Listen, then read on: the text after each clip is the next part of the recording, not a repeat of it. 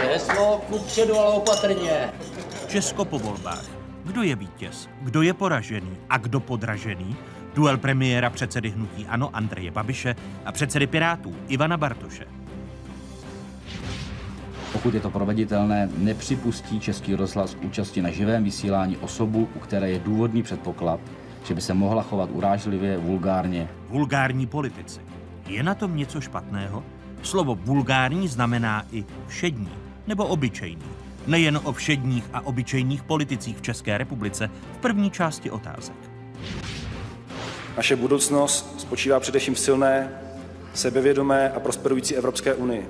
Česko v Evropě, v Americe nebo v Asii? Jakou strategii a jaký cíl má tuzemská diplomacie? Hosty otázek předseda zahraničního výboru Poslanecké sněmovny Lubomír Zaorálek z ČSSD a člen zahraničního výboru Výboru pro evropské záležitosti Jiří Kobza z S P D. Hosté a témata, o kterých se po dnešních otázkách začne mluvit s nadhledem a v souvislostech. Hezké nedělní poledne vám všem, divákům jedničky a zpravodajské dvacet čtyři České televize. Začíná nejsledovanější televizní diskuze v zemi. Spory v Poslanecké sněmovně, která z opozičních politických stran dokáže přivést premiéra, lídra hnutí ANO Andreje Babiše nejvíce do varu, pravděpodobně Piráti. Jak sám Andrej Babiš říká, citujme, kluci, kteří nic neukázali a jen kritizují. Určitě budu rád, když mi dáte nějaký úkol a my to rádi za vás uděláme. Vy jste řekli, budete v opozici, budete stále kritizovat, tak my to za vás odmakáme, kluci. A řekněte mi ten recept, jak máme s vámi vyjednávat. Já už nevím, co mám dělat, nebo dejte nám nějakou kuchařku, jak se to, jak se to dělá. Kuchařku, jak jednat s politickými stranami, tak já jsem si dovolil jenom využít tento moment. My jsme tu kuchařku připravili, pan Babiš tady není, tak já tady předám panu Brabcovi. Já jsem čekal, že Piráti nám něco ukážou. Vy jste měli tolik řečí o tom I T, jaký jste fantastický experti. Tak kromě toho těžení bitcoinu, nebo co jste to tu dělali, nevypadlo z toho vůbec nic. To, co jste tady předvedl, tak to byl opravdu brainwashing. Další politický střet mezi hnutím ANO a Piráty se odehraje na nadcházející schůzi Poslanecké sněmovny v příštím týdnu. Piráti totiž chtějí navrhnout mimořádný bod této schůze, který se má věnovat důsledkům cesty předsedy Poslanecké sněmovny Radka Vondráčka z hnutí ANO do Ruska. Připomeňme, že Vondráček vedl sněmovní delegaci zdravotnického výboru. Pozvání k diskuzi přijali premiér, předseda hnutí ANO Andrej Babiš. Vítejte po čase otázka. Hezké nedělní poledne, pane premiére. Dobrý den. Ale pozvání přijali předseda Pirátů Ivan Bartoš. Hezký dobrý den i vám. Pane premiére, byl jste před návštěvou Radka Vondráčka a zdravotnického výboru v Rusku zpraven o obsahu té návštěvy? Tak vy jste to řekl správně. To byla cesta zdravotního výboru. Vedená předsedou Poslanecké sněmovny, dodejme. On tam byl proto, aby ta delegace výboru zdravotního a školského měla úroveň. A celá ta iniciativa vznikla na základě stížnosti našich občanů, kteří nemají adekvátní zdravotní péči v Rusku. A hlavně byly tam dva flagrantní případy teď, když došlo k zranění, k popálení našeho občana, který pracuje pro nadnárodní německou firmu a který vlastně neměl možnost být v rámci Ruska ošetřen adekvátně, tak jak je to zvyklostí u jiných cizinců, a byl převezen do Prahy. Druhý případ, rodiče, velký problém s dítětem, přišli do nemocnice, nebyl tam dětský lékař. Takže to byla ta iniciativa. Ne, to nemůže tedy jet do Ruska ministr, zahr, ministr zdravotnictví, kterému to přísluší, ale proto jsme kvůli zdravotnické tematice... Ta cesta prostě... byla schválena organizačním výborem. Na tu, tu cestu inicioval mimochodem pan poslanec O D S Svoboda a já to podporuju. Já jsem včera mluvil hodinu s paní profesorkou Adámkovou, ona je předsedkyně zdravotního výbora. Takže, takže ta cesta, my jsme tam deset let nebyli. My jsme tam deset let nebyli. My musíme přece Ruskem mluvit. To, že stojíme za tím, že okupace Krymu je nepřijatelná a držíme sankce, držíme basu Evropskou unii, tak ale všichni tam chodí. Po deseti letech tam přišel první náš zástupce na úrovni parlamentu a chodí tam všichni. Já vám můžu tady ukázat, já vám můžu ukázat fotku tady. Bundestag, německý parlament. Pane redaktore, poslanci Bundestagu hrají s poslanci Dumy fotbal. Umíte si představit, že by Adámkova s Vondráčkem hrali fotbal s poslanci Dumy? No co by ty všichni, co to kritizují, ty by se z toho snad po. Ne? Chcete, chcete jako, tím, takže promiňte, všichni tam chcete tím říci, že v další fázi bude Poslanecká sněmovna Parlamentu ne, České republiky ne, hrát s ne, ruskou státní důmou fotbal, že, že se mít... inspirujeme německou ne, zahraniční politikou. Ale chodí tam všichni, americký senát, všichni tam chodí, celý svět tam chodí. Vždyť já jsem byl čtvrtek, pátek v Bruselu, tam byla celá Asie, Evropa a, a premiér Medveděv tam seděl s námi. Bavíme se normálně, my musíme komunikovat. Takže je, vy tedy ten, jako ten, premiér, protože ten, platí-li vaše slova, která jste napsal ten, ten na Twitterový účet, ano. Loni v listopadu, když byl hostem ministr zahraničí místopředseda vašeho hnutí Martin Stropnický, tak jste napsal na svůj twitterový účet, že zahraniční politiku děláte vy. Takže vy... Vláda, jak... vláda. Ano, ale to, to jste... je parlamentní politika a to je důležité. A vy, a vy, jste, vy jste spokojen no. tedy s výsledky Já jsem velice cesty... spokojen, protože pan Vondráček vystupoval suverénně, získal si respekt. Byl první politik z Evropské unie, který mluvil o Skripalovi, o Novičoku a jasně deklaroval, že jsme v Evropské unii, jsme v NATO. Ale pro boha, vždy tam pracují naši lidi v Rusku a oni nemají tam adekvátní zdravotní péči. Nemáme vůbec informační systém, naši lidi ani nevědí, kam mají do jaké nemocnice a ty kontakty byly skvělé. Hodinu jsem včera mluvil s paní Prozorkou Adamkovou. Jejich zdravotnictví je na vysoké úrovni, oni mají špičkové doktory, oni mají taky spolupráci s kardio, vlastně vele, velice známou Mayo Clinic v Rochesteru ve, ve Spojených ano, státech. Stačí, stačí, takže, stačí, když jste tedy spokojen. Takže to byla cesta. Kvůli zdravotnictví, kvůli našim lidem, kteří tam nemají tu péči. No a Vondráček tam nás reprezentoval, reprezentoval skvěle, ano, vůbec ne nějak poníženě, nebo tyhle nesmysly, kdo někdo vykládá. A Piráti, Promiňte, Piráti, tam měl jít i pan poslanec Pirát Třešňák, i pan Svoboda, ale oni neměli čas a řešili koaliční vyjednávání, ale nevím, proč teďka Piráti s tím přicházejí, není problém, ono se to všechno vysvětlí. Aspoň lidi budou vědět, že proč tam naši byli, ta cesta byla úspěšná a pokud by pan Třešňák neměl vlastně povinnosti, myslím, Mariánský Lázník nebo kde, tak, tak by tam byl a Promiňte, byla padák, to odborná pane... profesní cesta a Vondráček nás reprezentoval skvěle. Ano, a když to byla odborná cesta, tak právník reprezentuje ten zdravotnický výbor. Předseda Poslanecké sněmovny za hnutí ANO Radek Vondráček se setkal s ruskými politiky, kteří jsou na sankčním seznamu Evropské unie. Navíc je ujišťoval, že český mediální obraz názorů na politiku vůči Rusku neodráží postoje tuzemské populace. Jednotlivé informace v médiích ne vždycky přesně odrážejí e, názory všech. Je to... E, Je to věc naprosto logická, já myslím, že se to děje ve všech zemích světa.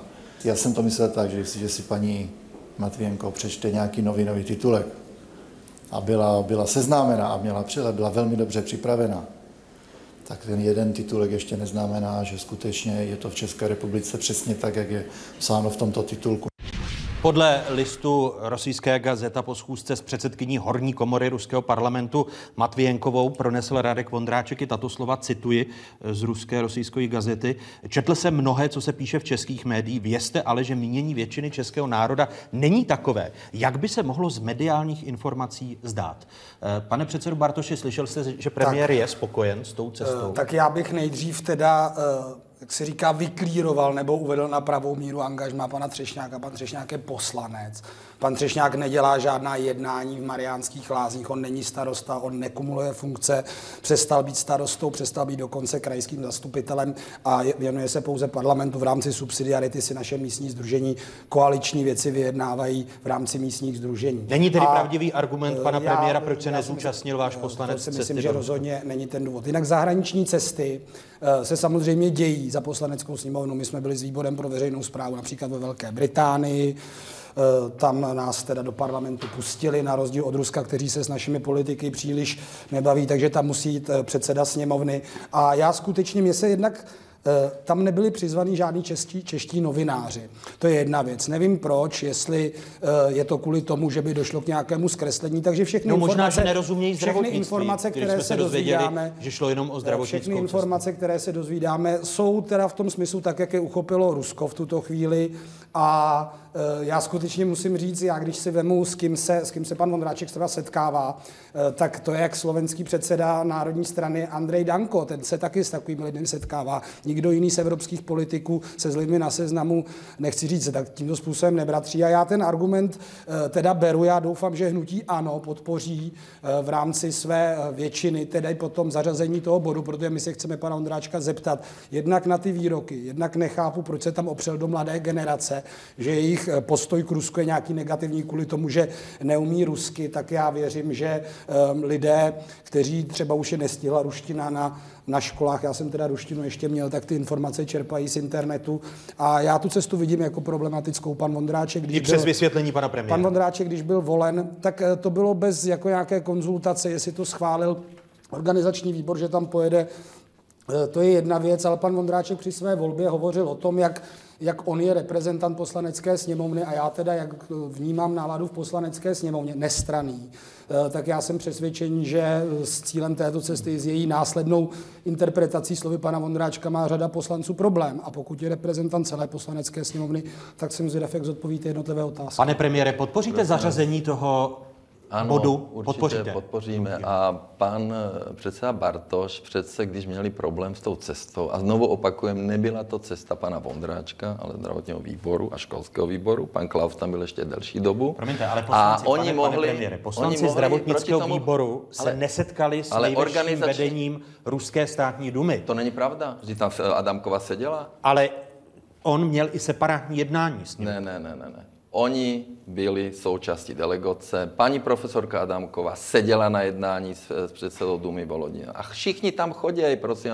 Kdy nedávno byl tam prezident Macron v Sankt Petersburgu, měl tam půlhodinovou tiskovou konferenci. Pane Putin premiére, byl v Rakousku, po... byl na svatbě v Rakousku. Všichni spolu mluví. Příští promiňte, víkend, tento tedy, víkend promiňte. je důležitá konference. Pane premiére, a my nemůžeme chápu, ignorovat Rusko, věc. které je členem Bezpečnosti rady O S N pane a premiére. Hrá významnou roli v regionu Sýrie. Je, tak my, premiére, my jediný nikdo, na světě promiňte, budeme nikdo, ignorovat existenci. Pak nám tedy vysvětlete, no. když jsme se snažili z Poslanecké sněmovny dostat minutovník a program, program té návštěvy, eh, jaká byla separátní jednání Radka Vondráčka. Vystupoval eh, na přednášce v rámci M G I M O a no. to, o čem mluví eh, předseda Pirátů Ivan Bartoš. Hmm. Ruský web Sputnik informoval právě o této přednášce v článku pod titulkem Předseda českého parlamentu označil odpor vůči sankcím U S A za hlavní cíl české diplomacie. Eh, to je Tady vidíte ten autentický text. Ale prosím, Sputnik, nevím, co to je Sputnik, teda vím, to bylo někdy do kosmu jel Sputnik. Ano, to bylo možná, to bylo možná když jste byl mladý, to, teď je to, je teď to, je to, je to server, který patří, který patří do ruských to, státních sdělovacích prostředků. Ruské média zneužili tu návštěvu, tak to je možné, ale já jsem mluvil s lidmi, kteří tam byli a pro mě je relevantní, co mi říká paní profesorka Adámková, která poskytla i rozhovor, velice podrobný rozhovor, protože veškeré média to prezentují jako cestu pana Vondráčka. Byla to cesta, aby jsme řešili problémy našich lidí, kteří tam žijí, kteří nemají zdravotní péči, když mají nějaký úraz, tak mají problém a proto tam ten zdravotní výbor šel. A pan Třešňák, nevím, tak to mi říkala paní Adamková, ono se to vysvětlí na tom plénu. Já myslím, že pan Vondráček nemá co skrývat a pan Vondráček byl Proč tedy Poslanecká státech, sněmovna poznal... není ochotná, když jsme tři dny jako otázky žádali o minutovník eh, toho programu, s kým se sešla delegace. Já, já, jako, prosím, tak... Pan Vondráček je eh, výše postavený politik v rámci našeho je, politického systému než já. Ano? A já určitě mu řeknu, tak aby všechno vysvětlil, tají? ale netají se nic, netají se. No to tak program měl, jsme neobdrželi. Měl debatu na tom G I M U se studenty, vy jste ho potom ještě byl v divadle, potom jste ho nahnali na kamery se stejným světlem, jak tady mě osvětlujete, jo, potom jste ještě někdo Můžeme říkal, zhasnout, abyste nebyl ne, vidět, ne, pane ne, premiére, ne, pak zase budete říkat, ne, no, že česká tam, televize je neobjektivní. Byly tam spekulace, že, že požil alkohol, co je lež. Prostá lež, ano. Takže jenom zase se to využilo na útoky na hnutí ANO a pana Vondráčka. Přitom on udělal skvělou práci, první politik po deseti letech, konečně, který tam šel, ano, a normálně komunikoval, ano. My jsme viděli... Můžu se, můžu se teda jenom zeptat, jestli teda jste, pane, pane premiére, hovořil s těmi lidmi, kteří tam byli, bylo i tématem dostavba Dukovan? Určitě ne. A proč by tam řešili Dukovany, prosím vás? Já vám děkuji za odpověď. Absolutně nesmysl, ne? Vy máte informace, ne, že já, se... já právě čekám, že se tohle všechno dozvíme na tom, na tom plénu poslanecké sněmovny, protože já, já to jakoby informační embargo prostě nechápu. Tak pan Vondráček si stěžuje na to, že média špatně informují, žádní novináři, letělo se tam nějakým speciálem, žádní novináři tam nebyli teda přizváni na takto důležité jednání a ne, prostě já... my jsme v tuto chvíli pasivní konzumenti jako poslanci, tak já ještě jednou doufám, že se teda dojím, protože tady už se jede jako tato politika. Vy jste, vy jste hovořil vždycky, když mluvíte o tom, že se setkávají i poslanci a i senátoři z jiných zemí, tak ale hovoříte o neutrální půdě. Zatímco pokud se někdo setkává v Rusku, s, jsou tam delegace, tak jsou to vždycky představitelé exekutivy. A co je tohle, prosím vás? To je fotka předsedy Dumy Volodina, s kterým se potkal Vondráček z místopředsedy Bundestagu, německý Bundestag v Rusku. Ale v Rusku. Vy jste a řekl, Senát ano, americký jste, v Rusku. A všichni tam chodí. Promiňte, vy, vy jste, to je důležité, co jste řekl. No. Je to místo předseda Bundestagu, není to předseda Bundestagu. Ježišmarja, dobře, tak... Vojtěch Filip tak jako myslím, místo že, předseda, že, promiňte. Že se chytáme Voj... za slovíčka. Ne, nechytáme se, to no, je fakt, no. Pane premiére. Proto se ptám, no. Jestli bylo nutné... Takže aby... jsme tam měli poslat Filipa, podle vás, ano, nebo koho. Aha, on, on, no, tak to bych on... už viděl teda ty reakce. Vojtěch že... Filip, apropo, Vojtěch no. Filip z pozice místopředsedy poslanecké hmm. sněmovny navštívil hmm. u, už několikrát uh, Rusko. A proč se, proč se předseda sněmovny nemůže potkat s předsedou Dumy, když ne, tam chodí víte, všichni vy, z celého světa? Vy a bojoval tam pane, za naše pane zájmy, premiére, bojoval tam za naše lidi. Vy argumentujete místopředsedu Bundestagu. No tak ano, to, to, to mám je rozdíl, jiné, prosím vás. Je rozdíl funkce předseda Bundestagu uh, a místo předseda. By, prosím vás, byl, byl tam údajně předseda nizozemského senátu a podle Nizozemců jim Rusko sestřelilo letadlo a byl tam předseda holandského senátu. Jen se ptám, no jen se ptám, protože, protože jsme se za dva dny nebyli schopni protože, dozvědět, protože vy z toho děláte byl. Nějakou strašnou záležitost, přitom naše premiére, zahraničná politika ano, ano, je jasná. Je ukotvený, to je právě E U, věc, jestli ta je zahraniční NATO, takže, politika je jasná. Tady právě v souvislosti s postoji Pirátů, pane předsedo Bartoši, vy teď kritizujete tu cestu Radka Vondráčka, když si připomenu letošní květem. To se na ruské ambasádě jako obvykle konala slavnostní recepce ke dni vítězství a slavit přišli kromě prezidenta Miloše Zemana i dva poslanci Pirátů, konkrétně Dana Balcerová a Mikuláš Peksa, a dali o sobě náležitě vědět. Rozruch vzbudila tato fotografie a tento jejich facebookový statut. Zveřejnění fotky, za ní se nakonec Mikuláš Peksa, který je stínovým ministrem zahraničí Pirátů, omluvil. Připomeňme si však jeho slova v rozhovoru pro internetovou televizi D V T V. Byli tam i další zákonodárci a obávám se, že prostě my s těmi, my s těmi Rusy prostě mluvit musíme. Nedá se tomu vyhnout. Pane předsedo Bartoši, když teď kritizujete Radka Vondráčka a viděli jsme tady onu květnovou akci, není to tak, co říká pan premiér, že se prostě s Rusy mluvit musí a Radek Vondráček jako předseda sněmovny nedělal nic jiného než... Vy jste, vy jste uvedl Mikuláše Peksu, my nemáme žádné stínové ministry, ani zahraničí, ani, ani žádného jiného. Promiňte, je to garant pro zahraniční politiku. Ale je to garant naše, naše, naší oblasti zahraniční politika a poslanec. A e, tam e, já jsem neřekl, ani teď to tady nezaznělo, že se s někým nemáme bavit. E, obchodní spolupráce... E, Spolupráce, kde si můžeme vyměňovat informace, je důležitá. Tady je jistý moment symboliky této návštěvy. Tak já si myslím, že, a, jsem, a Mikuláš Peksa to pak sám přiznal, že ta fotka jednak byla blbost, je to takový, to jsem na ruské ambasádě, vyfotím se tady. A z doporučení poslaneckého klubu bylo ano, setkávejme se se zástupci těch zemí, ale já se taky běžně setkávám s diplomaty, ale je to třeba na výboru nebo na poslaneckém klubu Pirátů. Vy kdybyste byl tedy předsedou sněmovny, zaštiťoval, jak pan premiér vysvětluje, proč musel jet Radek Vondráček, proč nejel ku příkladu místo předseda poslanecké sněmovny, že zaštiťoval z pozice předsedy poslanecké sněmovny návštěvu si... zdravotnického výboru. Vy byste se jako předseda poslanecké sněmovny nesešel s lidmi na sankčním seznamu a proč? No tak, tak jednak, jednak ta servilita vůči Rusku, jednak slovy i pana, i pana prezidenta. My jsme byli obviněni, že se tady vyrábí novičok, prostě dlouhodobě. A já, i já jsem teda cílem jistých, jistých webů, o kterých nechci hovořit, nechci jim tady dělat reklamu v televizi, když tu ty nesmysly o sobě. A je to to prostě ruská hybridní válka.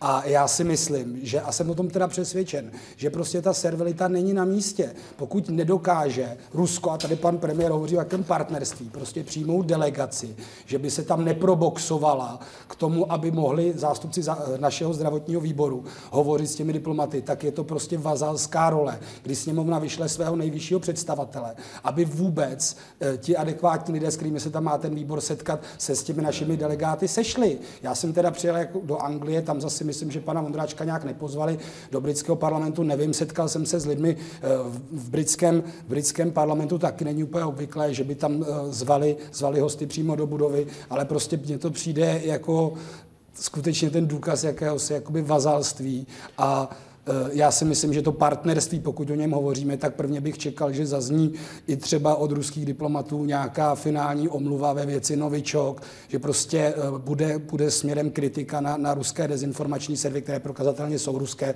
Proč, proč toto, proč toto a, a pane prostě, premiére, Radek Vondráček tohle to není sebevědomá, tohle to není sebevědomá debata, když ale sám jste, pane premiére, přiznal, že to je jenom kvůli tomu, aby se s, panem, aby se s tou delegací zdravotního výboru bavili. Vy jste u toho nebyl, pane předsedo.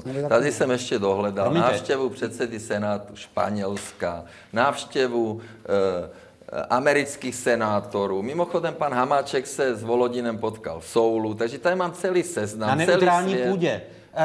Vy, vy, vy neposloucháte argumenty? Ne, ne, to nejsou argumenty. Pan Bartoš u toho nebyl, paní Adamková u toho ale, byla, pan ale... Vondráček, nechte mě mluvit chvíli, vyjednával velice suverénně, jednoznačně řekl, kde stojíme, že odsuzujeme i Krym, mluvil o Skripalovi jako první, takže vy jste u toho nebyli, tak pan Vondráček bude mít možnost to představit ve sněmovně a všichni lidi se dozví, ano, tady znovu se to hodilo ne, atakovat pane premiére, hnutí. Ano, my jsme u toho teda, nebyli teda, nevinou, promiňte, proč my teda jsme u toho nebyli... Piráti nebyli proti té cestě? Proč principiálně nebyli proti cestě? Je protokol, pan Bartoš, nevím, jestli zná protokol, jaký je, ano, protože samozřejmě, když tam šel předseda sněmovní, no tak tam byl Protějšek, předseda Dumy a předseda Senátu, paní Matvijenko, to jsou významné osobnosti Ruska. Promiňte, a mělo to úplně jiný ráz. Vy ani nepovažujete za chybu, že se ku příkladu Rusové neomluvili České republice, když spojovali Českou republikou ale s výrobou novičoku?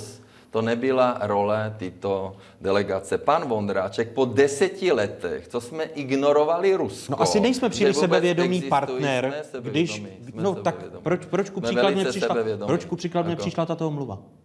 Ježišmarja, prosím, vy kladete otázky, no. jako, se omlouvám, jako nesmyslné. Vy si myslíte, že jako přišel tam pan Vondráček po deseti letech. Jsme přišli řešit problémy našich lidí v Rusku, kteří tam pracují.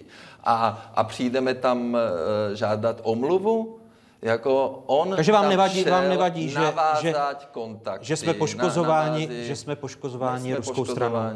Takže jsme nebyli s Novičokem poškozeni ne, ne, ruskou stranou. My jsme k tomu dali spojení. jednoznačné stanovisko, my jsme to odsoudili, my jsme taky vydali tři diplomaty, takže my jsme jednoznačně byli solidární s Velkou Británií, s paní, s paní premiérkou Májovou. Takže to neříkejte, ne, ne, ne, ne, nedávejte roli pana Vondráčka, že tam byl nějaké ponížené pozici. Není to pravda. Chodí tam celý svět a tady my musíme komunikovat. Nemůžeme se tvářit, že Rusko neexistuje. To není možné. To nikdo no, tak ono to tak vy, vypadá, že, že... A Piráti zrazu mají problém. No proč neměli problém, když se schvalovala ta cesta? Odpověď proč pan Třešňák na... teda se těšil na tu cestu? Tak se ho zeptáme na plénu, jak to teda bylo. Já si nemyslím, že by paní profesorka Adamková hala. Já ji znám strašně dlouho a já si myslím, že jí věřím. Ona byla u těch jednání a pan Vondráček skvěle reprezentoval Českou republiku. Skvěle. No a získal doufám, si i respekt. To já, já doufám, že se to na tom plénu prostě zařadí a ty věci si vysvětlíme. Slyšel jste ujištění Andreje Babiše, že hnutí ANO bude to, hlasovat pro zařazení Já už toho. jsem slyšel ujištění, že tak já doufám, že to tak bude. Eh, určitě, pan, já určitě to budu prosazovat. Pane premiére, eh, když tady mluví pan předseda Bartoš o, o té submisivitě, české submisivitě vůči Rusku, tak eh, jsou to asi ruské zájmy, nikoli české, eh, které vedou eh, prezidenta Miloše Zemana k opětovné kritice eh, současného ředitele B I S Michala Koudelky. Miloš Zeman před týdnem prohlásil, že, eh, cituji, eh, ředitel B I S není člověkem na svém místě. A prezident už jednou odmítl letos na jaře udělit a povýšit do generálské hodnosti šéfa B I S Koudelku. Jste jako předseda vlády smířen s tím, že nebude šéf B I S právě kvůli prezidentově kritice povýšen i teď za týden? Česká republika je zvrchovaný stát, suverénní stát.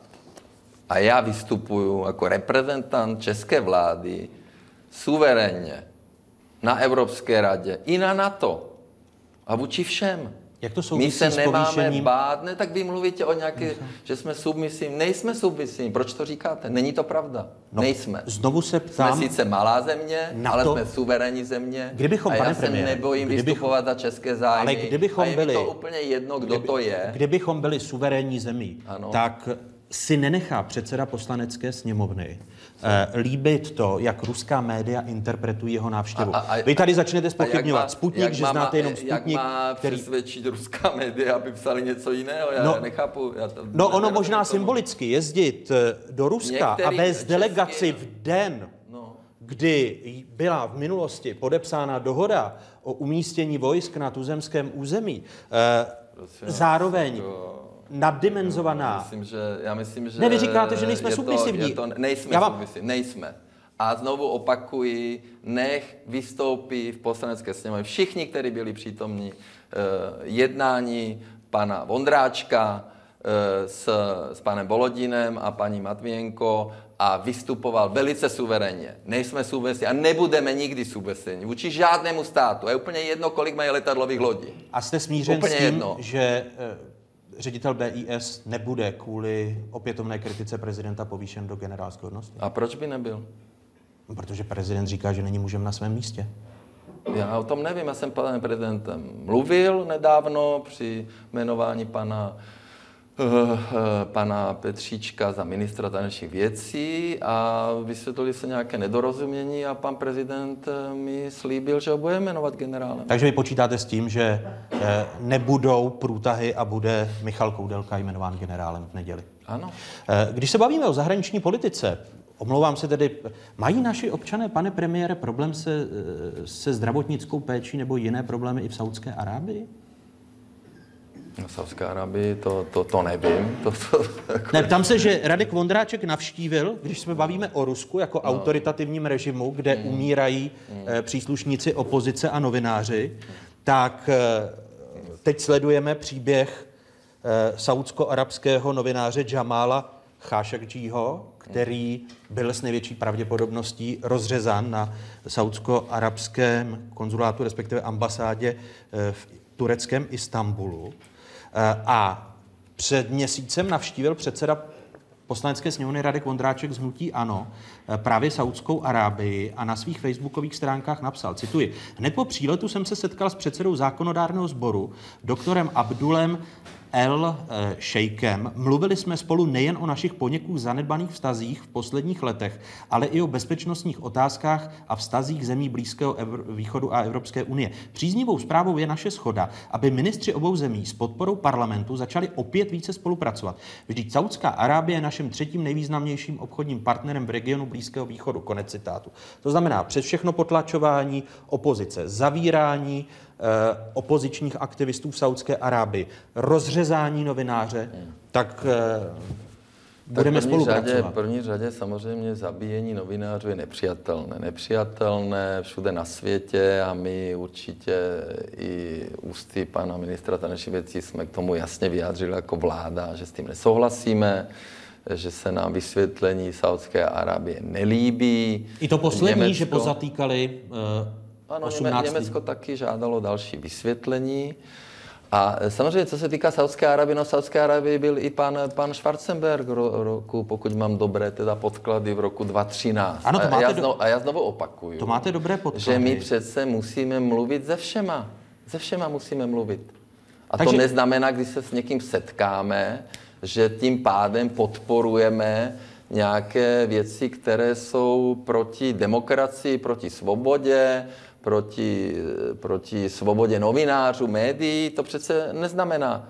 Nejsou, a... po, potom, jak se Saudská Arábie chová v těch uplynulých měsících, jak král přitahuje šrouby, že si dovolí tajné služby nebo speciální elitní komando rozřezat prostě novináře na ambasádě. Jsou na místě odvetná opatření. Není to dvo- politika dvojího metru. Na straně jedno je Rusko, na straně druhé Saudská Arábie. Prosím vás, ta vražda se musí vyšetřit. A já očekávám, že bude vyšetřena podobným způsobem, jak se to děje na Slovensku.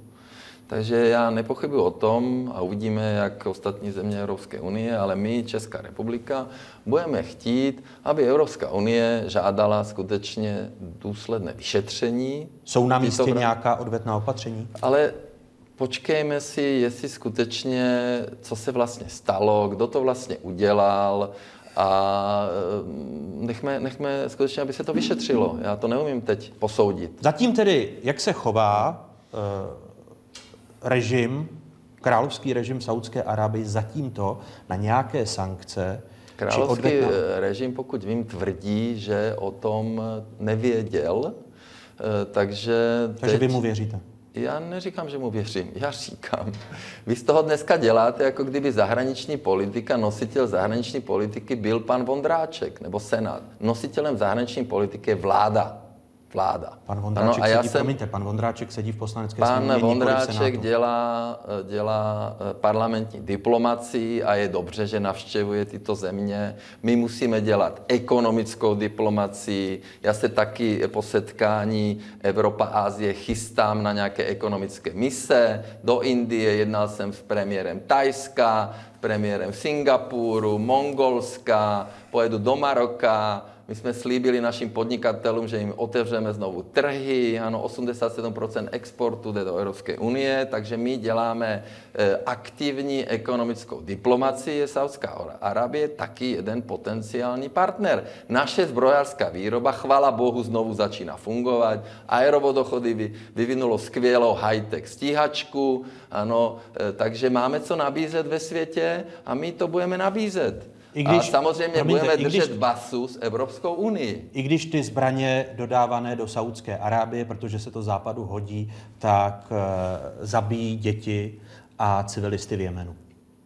Pane, pane redaktore, já znovu opakuji, nevím, jaké zbraně, mně je to strašně líto, mně je strašně líto Sýrie, mně je strašně líto Iráku, mně je strašně líto všeho. Ano, to znamená, pokud jsme po druhé světové válce velké mocnosti řekli, že O S N vytvoříme a budeme bojovat za mír a za chudobu, ano, a, a pomáhat lidem všude, tak se to moc nepovedlo. Já nevím, proč tolik musíme zbrojit, proč teda ty největší mocnosti si nesednou za stůl a nedomluví se. A nakonec se budou muset domluvit. Protože a ta Sýrie taky budeme muset řešit. Bez Putina Sýrii nevyřešíme a bez Turecka. Takže vy mi kladete otázky, na které já nemám odpověď, mám na to nějaký názor. My máme jasné spojenectví NATO, jasně jsme zakotveni v Evropské Promiňte, unii a děláme aktivní vláda, zahraničnou politiku. Vláda podle ústavy dělá ano, zahraniční politiku. Však dělám aktivně, já se mám pane, tady, já pane jsem, redaktore, aktivně. Já, Víte, já v té Evropské unii se i domluvím čtyřmi řečmi, jo, a navazuje styky, osobné vztahy a bojuji za české zájmy poprvé. Ne, že úředníci občas bojovali za zájmy některých jiných zemí. Já jsem vám tady citoval, nedělal jsem nic jiného, než jsem vám tady citoval status eh, pana Vondráčka. Ministři obou zemí s podporou parlamentu eh, by měli začít více spolupracovat. Ptám se, když ku příkladu Kanada kritizuje eh, chování královské rodiny, respektive krále, eh, pronásledování občanských aktivistů, teď rozřezání novináře, jestli Česká republika bude jak Donald Trump, ano. Tak Donald Trump podepsal kontrakt na dodávku, že už, už dávno do Saúdské Arábie, proto je vlastně ten západ takový, řekněme, opět servilnější či méně kritický. Nutno říct, že pan Vondráček tam byl před návštěvou vlastně téhleté, nebo byl tam před, před tou událostí, kterou já považuji za prostou otřesnou, vraždy novináře, stejně tak ale co se stalo třeba v Bulharsku nebo v sousedním Slovensku. Ale ten režim, který se teď třeba poslední rok v té Saúdské Arábii snaží tvářit jako nějaký jako více více lidský, tak to samozřejmě není pravda. Tam dochází k předání vlastně od korunního krále pokračování v rámci té své dynastie toho synu Mohamedovi, který normálně buduje totalitní stát. Jsou tam potlačována práva žen, je tam problém se svobodou tisku, je tam tvrdá cenzura. A já opět bych dal zapravdu tomu, co zaznělo. My se máme bavit s těmi, s těmi zeměmi světovými, protože dialog je jedna z cest, když se tedy neválčí, ale dívat se směrem, dívat se směrem k uzavírání nějakých zbrojařských kontraktů. Ta válka v tom Jemenu, myslím, že je od roku dva tisíce čtrnáct nebo patnáct. A je tam jenom z důsledku války patnáct tisíc mrtvých, padesát tisíc mrtvých v rámci hladomoru. A já si nemyslím, že, nebo měli bychom to partnerství blížší, protože hlavně ze státy, proto, kde se, proto se, vás, ze státy, předsedo, kde se můžeme inspirovat. Proto se, proto se vás ptám, že eh, jestliže eh, ruská G R U s největší pravděpodobností, jak zatím ukazují důkazy, jede do Británie otrávit eh, bývalého agenta Sergeje Skripala. Eh, Tady dochází k tomu, že elitní komando rozřeže novináře, ještě navíc v cizí zemi, a Česká republika si ani nepovolá velvyslance nebo ne, netlumočí. Ptám se, jestli to není politika dvojího metru. Že tady máme Saúdskou Arábii, se kterou Západ spolupracuje kvůli ropě, kvůli obchodním kontraktům, včetně České republiky. Víte, to je... Ten biznis jako v první řadě není všechno. A skutečně to tady zaznělo od pana, od pana premiéra. My jsme, my jsme výrazně ekonomicky napojeni na Francii a Německo, konkrétně na Německo. I když se podíváme, a to je podobná situace s Čínou. My exportujeme do Číny, ale ten import je desetinásobně větší, takže nám tam vzniká každý rok deficit. A nevypadá to, že by v rámci kontraktu a celý západní Německo, Německo Francie, tak ty naopak utlumují tu proexportní část, nebo to, co přichází z Číny, ať je to Huawei, ať je to výroba levné elektroniky. A my tedy místo, aby jsme se soustředili, a teď jste, pane premiére, byl v, tý, byl, byl v Evropský Unii a tam se řešil první den Brexit, druhý den, až byla ta migrace. A jestli půjdeme cestou tvrdého Brexitu, tak důležitým partnerem pro nás je Británie. A mě by třeba zajímalo, jakým způsobem Česká republika, Škodovka, která tam má, máme tam deset procent H D P exportní, exportní do Velké Británie. Tak tyhle věci musíme řešit. Já si myslím, že jako obracet se na země, kde, kde nejsme významným exportérem, nebo kde ten import desetkrát převažuje náš export, prostě vzhledem k tomu, že jsou to bohužel země, kde se skutečně jako vraždí novináři nebo se tam nedodržují lidská práva. Takže jako máme ty partnery hledat tam, kde jsme ideologicky spříznění, což jsou ty liberální demokracie spíše, spíše západní Evropy, méně tak často omílené a hrdinné jako přiřknutí České republiky do té V čtyři, protože ani tyto země nejsou ideologickými partnery, prostě kde vládnou oligarchové, kde je korupce, kde má... Promiňte, silnou... Možná právě proto jsou uh, ideologickými partnery. Já teda, já se vnímám jako, jako, jako liberální demokrat Evropan a skutečně si myslím, že ta partnerství by se měly budovat jinde. A když se bavíme o tom ekonomickém dopadu, tak největším naším obchodním partnerem je Německo. A... To je strašný tohle. Prosím, vás, V čtyři, V čtyři nejsou žádnými ideologickými partnery. My V čtyři zastupujeme šedesát pět milionů lidí těchto čtyřech krajin a bojujeme za naše zájmy v rámci evropského rozpočtu a v rámci ilegální migrace, kde jsme zrušili povinné kvóty, co já jsem slíbil občanům, a dobrovolní relokace. To je za prvé. Za druhé, my žádné zbraně do Saúdské Arábie nenabízíme. Já jsem nabízel zbraně tajskému premiérovi, to je bývalý voják, ano. Mimochodem mají tam jenom třicet škodovek v Tajsku, ano. Prosím vás, paní Terezou Májovou, premiérko Velké Británie, jsem měl bilaterálku v Salzburku, mluvím s ním na Evropské radě a ve středu je... Má Česká filharmonie koncert k tému výročí založení Československa a mám bilaterálku s Terezou Májovou, takže samozřejmě, že já to dělám. Samozřejmě to dělám. A naše závislost na Evropské unii je osmdesát sedm procent. A my musíme otvírat i nové trhy. Nové trhy. Ano, a samozřejmě, že zohledňujeme i tyto záležitosti humanity a režimu, ano, takže my Saúdské Arabii nenabízíme zbraně, Evropská unie, ne, já jsem řík, mluvil o Thajsku, a mluvil jsem o Indii, kde jsem pozvaný na velkou konferenci a budu dělat ekonomickou diplomacii, protože ano, ve světě se zbraně kupují. E, nejlepší bylo samozřejmě, kdyby, kdyby se nevyráběly, nekupovali, a, ale tak to je a my musíme být realisti a musíme být v rámci exportu pragmatický, ale zároveň i vnímat, jaké jsou to režimy a, a jak to tam funguje z hlediska lidských práv. A to my děláme.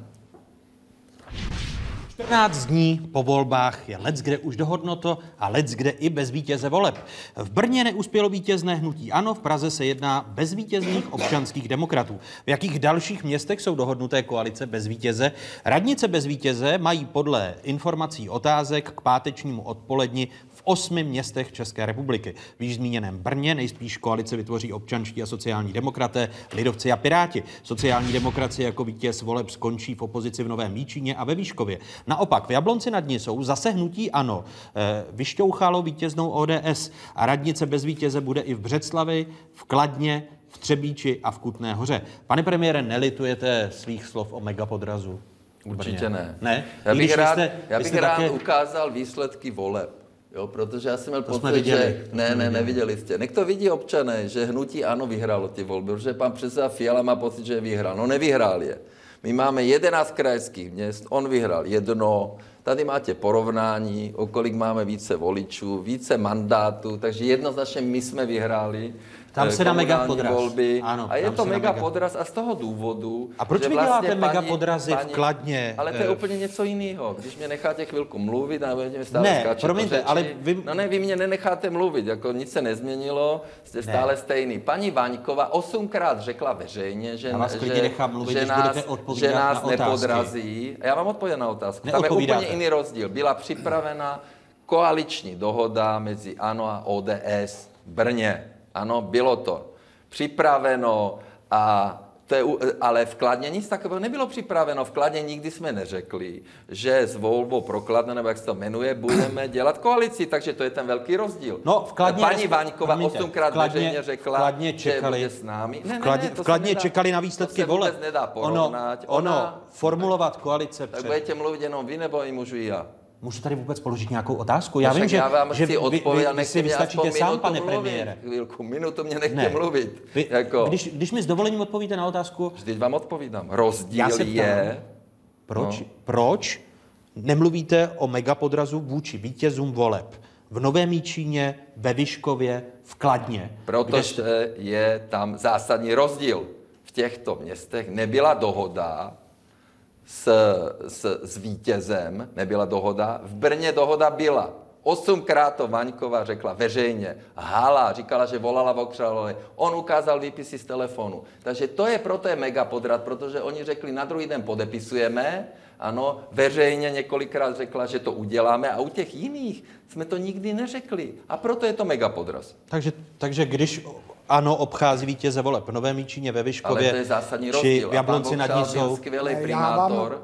Já, já tady, tady vzniká takové, a mě to píšou lidi na sociálních sítích, vítěz voleb v našem systému, doufám, že to tak bude a budeme o to bojovat, jedno, je to skóre, které lidi mu, kolik lidí dá tu důvěru, ale je to ten, kdo je schopen po volbách sestavit tu koalici. Kdo je schopen se domluvit. Buď to by musel mít padesát jedna procent, aby byl skutečně absolutní vítěz a nemusel se s nikým bavit, nebo musí prostě sehnat ty partnery, takže není to žádný a priori nárok na to vládnout zemi, pane premiére, no, ale ani městu. Právě. Já to také dopovím, vy jste, vy jste se tady, tak já to také dopovím. V rámci, v rámci těch voleb a i té situaci v Brně. Já bych to ještě přetočil. Já mám dokonce v registru online setkání s panem Vokřálem, který si, který říkal, ten Koláčný tam u nás pracuje dobře, udělali jsme participativní rozpočtování, dáváme ty smlouvy na internet a on se, je to asi dva měsíce před volbami, tak jsem se s ním krátce sešel, on se mě tak jako ptal, jestli v Brně po volbách bychom teoreticky mohli, a říkám, my máme povolební strategie, pokud kdo se do ní vejde, po tom jednání může to takto fungovat a ta situace, a ta situace v tom byla taková. Já jsem četl potom některá média, která teda jsou nějakým způsobem v holdingu, ale to není důležité. A ještě ráno to byly jako důvěryhodní partneři a odpoledne už jsem četl o návratu kmotrů ze těch samých novin i z vyjádření pana, pana premiéra. A já si myslím, že to, to jednání vždycky nějak probíhají a kdyby bylo jasné, a tady bohužel já jsem neviděl žádný dokument povolební strategie ANO, O D S Brně, kde by byl závazek, že půjdou spolu, takže je vidět, že se koalice domluvají už před volbami dost natvrdo. A my jsme tam postupovali podle strategie. Asi já nechci tady komentovat slova paní, paní Vaňkové, my jsme se sešli s vítězným hnutím ANO, tam jsme se dozvěděli, že už je upečeno Č S S D, O D S a Piráti prostě jednají dál. Já jsem strašně rád za to, že u nás funguje ta subsidiarita, že ta místní sdružení zveřejnila tu strategii a pak podle nich postupují. Takže v Praze, jako v Brně, jako v jiných městech prostě jdeme podle té strategie a právě se vyvarujeme takovýchhle výkřiků jako podraz, podraz na voliče, megapodraz, protože já si myslím, že občané by měli vědět už před volbami, jaké jsou podmínky pro nějakou vzájemnou spolupráci a pak jako peskovat ty strany, když se těch podmínek nedrží. Proto jsem se ptal na nás, jestli jo, Andrej Babiš nelituje slova o me mega podrazu. Za prvé, žádné média v holdingu nejsou. Jo? Já jsem odešel z firmy dvacet čtrnáct, firmu nevlastním, je to ale, pryč. Ale v Agrofertu je snad ještě Mafra. Ale já s tím nemám nic společného a ta poznámka je nadbytečná. Takže já jsem se vyjadřoval, protože u nás máme demokratické hnutí a všichni si vyjednávají koalice, jak si to domluvili, byly to nominace našich krajských organizací. Já jsem se vyjadřoval v Praze, kde já v Pirátům fandím. Já budu rád, když pan Hřib bude primátor a konečně Piráti nebudou jenom kritizovat, ale nám ukážou, jak našou skvělou Prahu budou řídit a jak ta doprava se zlepší a jak všechno bude fungovat. A u Vokřála, který byl oblíbený primátor, který skutečně e, vlastně zničil tím, ty kmotrovské metody, které tam byly, tak e, ano, to jsem řekl, že je to megapodraz a na tom trvám, protože e, O D S nám několikrát potvrdila, že to s námi podepíše a řekli to i veřejně. Takže, a samozřejmě celé je špatně to, že nemáme většinový systém. Já nesouhlasím s panem Bartošem, co říká, že, že vyhrává ten, který to poskládá nějakým způsobem. No tak to samozřejmě ty tradiční strany mají jako výhodu. Měli jsme dovést ze Spojených států většinový systém nebo francouzský systém. Ten, kdo vyhrá, řídí, je tam čtyři roky a potom, potom ho buď zvolej nebo nevolej, to je transparentní, protože v těch koalicích vlastně občané ani nevědí. Ano, my jsme se po listopadu, my jsme se po listopadu a, a já rozhodli, říkám, že hnutí ANO si zastupitelské demokracii v poměrném v Praze, zastoupení. Ano, ano nemám ano. s tím problém a těším se, jak pan Hřib a s panem Čižinským Můžu. a Pospíšilem Můžu. nám povedou, i když jsem přesvědčen, že Krnáčová udělala skvělé věci, znížila zadlužení Prahy, nechává jim na účtě čtyřicet tři miliard pro investice, které se připravovaly a zdědila samé nevýhodné smlouvy, korupční smlouvy a za ní žádná korupce nebyla. Tak to už je velká výhoda v porovnání s různými vládami v Praze O D S. Korupce nebyla, ne, nemáme čas tady rozebírat dopravní podnik a působení, působení advokáta Hlíny. Ale a, prosím a vás, a pane, neříkejte to, pane redaktore. Budu protože, to říkat s dovolením, protože, než mě rozřežete na Protože neříkáte pravdu, protože pan uh, Hlína, kterým já jsem nesouhlasil, aby tam byl, mal výrazně nižší sazby advokátní a nech to teda dopravní podnik zveřejní a porovná, co se dělo tam předtím a teďka. Ale no, tak právě ty věci se nezveřejňují. To je, to je no, se zveřejní, je to, to se zveřejní. To je zajímavé. Chtěl reagovat. Já velmi nevím, stručně, ať jo, se dostaneme k dalšímu tématu. Pan Babiš to opakuje, pan premiér Babiš to opakuje často do médií o tom, jak ty Piráty nic jako nedělají a jenom kritizují. Já mám tady, já mám taky nějaký jako tabulky. Tak my jsme předložili funkční nominační zákon. Ano, bylo proti, ne, předložilo, ne, ne. předložilo vlastní vykostěný, omezení ne, ne. trafik tam není. My jsme předložili teď návrh na exekuce. Řešíme veřejný rejstřík skutečných majitelů.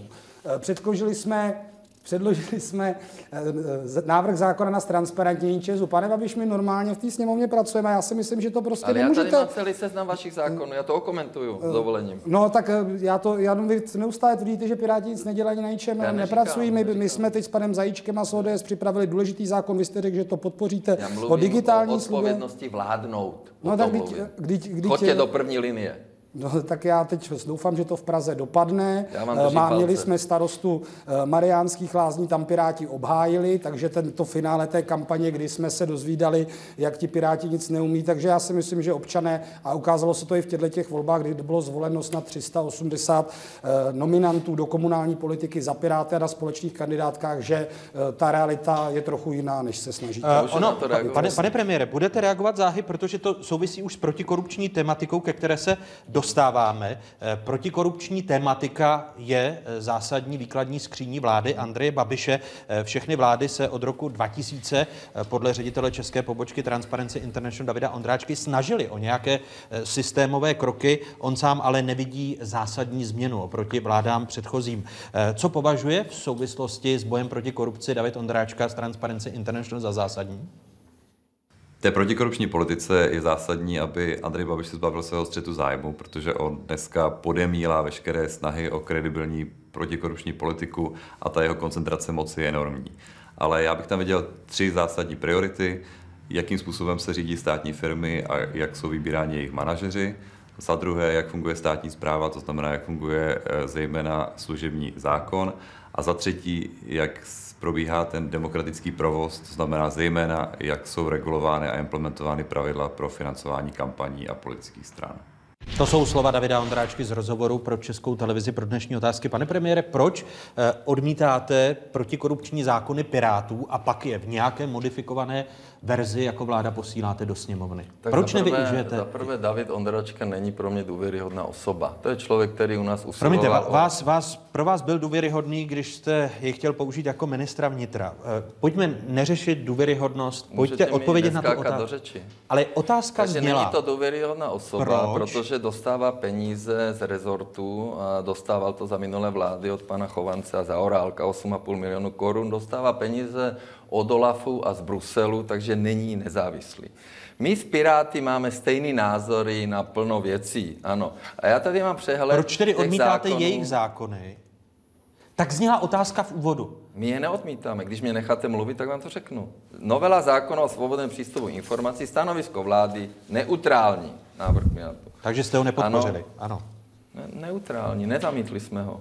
Novela ústavního zákona, ústava, souhlas. Souhlas. Jo, vlády, souhlas. Neříkejte nepodpořit, když souhlas. Novela zákona ne, nejvyšším zákon. Kontrolním úřadu neutrální. Ano? Takže nepodpořili. Takže, ale nějaké, že nepodpořili. Jako my máme na ty návrhy, oni totiž předkládají zákony, které jsou, se ukazují jako legislativní zmetek. Oni nejsou totiž, oni to předkládají v rozporu s právními předpisy. Není tam provázanost na platný právní řád České republiky, je to nedotažené, jsou to zkrátka právní zmetky. Ano, takže první nominační zákon. Ano, ministr má odpovědnost za to, že tam ten ředitel státní firmy něco, jak je nominován, kdo to je. Ano, tam my se lišíme v tom, že souhlasíme výběrové řízení na, na, na představenstvo, ale ne na dozorčí radu. Ne, že tam ten personální vli, vládní výbor je to závazné. Zveřejňovaný číslo dva, Michálek, Ne, můžu, můžeme, za, ne, promiňte, můžeme, se, ne, ale ne, můžeme, se, můžeme se zastavit u nominačního zákona, pokud ano, si klidně, no. nechcete vystačit sám. No. Eh, rozdělování trafik, neboli nominační zákon. Jakých trafik? No to je nominační zákon. Ten Žádné trafiky zabránit... nebyly rozdělené. Já jsem jako ministr financí neměl nikoho z hnutí ANO na ministerstvu. Žádná firma neměla. Zachránil jsem od bankrotů ČSA a O K D, ano, a nikdy tam nikdo neseděl za hnutí. Mohu domluvit? Ano. Nominační, nominační, s dovolením. Ten měla v programu už Sobotkova vláda. První verze z pera poslanců hnutí ANO skončila pod stolem. V tomto volebním období spatřili světlo světa hned tři návrhy. Verzi poslanců hnutí ANO předkladatelé stáhli, na stůl se tak dostali návrh pirátský a návrh vládní. Podle pirátského návrhu nominačního zákona měli uchazeči o posty v orgánech státních a polostátních firem projít výběrovými řízeními, která se měla vztahovat i na funkce v dozorčích radách. Nominace měl posuzovat vládní výbor. Rozhodnutím tohoto výboru by se ministerstva musela řídit. Zákon také ukládal vládě, aby sformulovala vlastnickou politiku směrem ke státním a polostátním firmám. Návrh společně s Pirátskou stranou předkládali i někteří poslanci lidovců, starostů, sociálních demokratů a TOP nula devět. Sněmovna toto znění na konci června odmítla. Mezitím v polovině června vláda schválila svou vlastní, mírnější verzi nominačního zákona. Předloha sice počítá s výběrovými řízeními a s posuzováním uchazečů vládním výborem, ale nevyžaduje výběrová řízení do dozorčích orgánů. Rovněž doporučení vládního výboru není závazné, ale pouze poradní. Konečné rozhodnutí závisí na příslušném ministrovi, který případné odlišné stanovisko písemně zdůvodní. Z vládního návrhu vypadl požadavek na vypracování strategie vlastnické politiky státu. To jsou tedy dva návrhy. Fakta a komparace. Andrej Babiš říká, že posíláte legislativní zmetky, pane předsedo. Tak já jsem tohleto naposled musel, a vlastně vystupoval Jakub Michálek, kde podobně třeba hovořil pan Faltýnek o zá, zákoně o protikumulaci funkcí, který připravovala bývalá ministryně s námi za ANO z předchozího volebního období. Takže jen k tomu. Samozřejmě děje se to tak, jakým způsobem. Předloží se nějaký zákon, pan Babiš nebo vláda se k tomu dá nějaké stanovisko a pak ta sněmovna to stejně zařízne, protože reálně se hlasuje o těch návrzích, návrzích ve sněmovně a pak je předložen nějaký zákon, který je vykostěný. A já ze své praxe, a je to teda ve sněmovně pouze rok, pane Babiši, takže vy máte samozřejmě daleko větší zkušenosti. Já jsem se teď potkal s generálním ředitelem České pošty, který nastoupil teda do výkonu své funkce a ta strategie zase není. Takže vy chcete řídit ty státní podniky, ale ten člo, není nikde ani sněmovně, třeba jenom k dání na vědomí představená strategie rozvoje těch podniků, jestli se má víc kácet v lesích, nebo jestli se má, jestli se má méně kácet, jak se má sázet. Takže ten, ta závazná strategie, no představení té strategie rozvoje byla důležitá. A ta nezávaznost toho výběru, kdy to vidíme, jak se to děje. Dvoukolové výběrové řízení, do druhého kola postoupí všichni třeba kandidáti tři a potom ministr nebo vy řekne, bude to dělat tento, protože tam není žádné pořadí. Si ten nominační zákon byl dobře připraven. Inspirovali jsme se půdorysem zákona, který právě šel od vás, hnutí ANO, v předchozím volebním období. Dělali jsme na tom tři měsíce a ta, ta, to omezení těch trafik de facto, teď, není, teď tam není zabezpečeno, bude ty dozorčí rady, to jsou ta místa, my to teď v té Praze prosadíme aspoň teda na úrovni Prahy, to jsou přece ta místa, které si od vás vyžádali komu za tu podporu v té vládě. Teď ještě první měsíc hovořili o tom, že budou chtít tolik a tolik míst ve firmách, v, na postech, které jsou v rámci toho, a to jsou ty politické trafiky. A my, jako Piráti, i do rady třeba pro rozhlasové televizní vysílání děláme výběr kandidátů a koho vyberem, toho předkládáme. Takže ta nezávaznost v tom vašem zákoně z toho dělá takovou lepší metodologii výběru, výběru vhodných kandidátů. Takže ten zákon je prostě bezzubý, tak jak jste ho předložili vy a já tam teda... A vy ho nepodpoříte, protože no, o něm tam, máte hlasovat. My tam v rámci pozměňovacích návrhů prostě vrátíme ty věci, které ze zákona dělají zákon, které z ní prostě nenechají torzo lepší metodologii vlády, jak obsazovat pozice dle svého výběru. Tedy ta slova o tom, že děláte protiprávní zmetky, mají zakrýt vykoštěnost ne, toho to, zákona. Je to, je, to taková oblíbená, je to taková oblíbená floskule, protože hnutí ANO se staví na tom, že mají odborníky, tudíž každý jiný, kdo něco navrhne, zejména Piráti, není odborník, nic nedokázal. Ale pane premiére, mezi náma jsou lidi, kteří mají historii v praxi, mají historii v politice a stojí za náma výsledky devíti let. Já, já nechci komentovat, kolik firem jste řídil nebo, nebo jaké máte zkušenosti. Za prvé... No já ten takový graf, ne, když jste přestal řídit... teďka já chvilku. Přestal jako lhal jste, když jste říkal, že komunisti dostali trafiky. Nedostali. Ani jednu. Co tady do toho mícháte Prahu? Já jsem tady za vládu a já jako ministr financí jsem nikdy žádnou trafiku nikomu nedal. Profesor Švejnar není trafika, to jsou všude odborníci. Česká pošta, bylo výběrové řízení, přihlásilo si, pokud si dobře pamatuju, dvacet dva lidí, byla tam komise, tak neříkejte to. Vlastnická politika je jasná. My nic privatizovat nebudeme. Promiňte, Nevě... váš ministr, jo, to váš ministr Danťok. To domluvit. No ne... tak říkáte, že nic privatizovat nebudete. Nebudeme. A Danťok no, mluví o privatizaci části jasně, podílu ČD Cargo. Nevím, kde na to přišel. ČD Cargo privatizovat nebudeme, pane redaktore. Tak proč to říká váš ministr? Nevím, proč to říká. To znamená, nemáme brát slova no, ministra Ťoka vážně? V tomhle směru určitě ne. Nemá, nebudeme privatizovat ČD Cargo. Já jsem zvědav, ČD Cargo mi u, musí ukázat, jak uspělo na trzích, jak se zbavilo prostředníků a jak funguje. Takže a proč ČD to Cargo, já se ho zeptám, když ho tak uvidím, vy jako minister, jo? Vy jako premiér nevíte, co, proč to říká váš minister? Nevím to, když zatím vy... to nevím, to zjistím a já jsem rozhodně proti. Takže já říkám vlastnická politika, nebudeme nic privatizovat. Protože my řídíme ty firmy dobře, O K D, když už se nekrade, funguje. Zachránil jsem ČEZA, ČEPRO, MERO, všechno funguje, platí nám Aeroholding, letiště, platí nám miliardy dividend. Jo, to se dá všechno dohledat.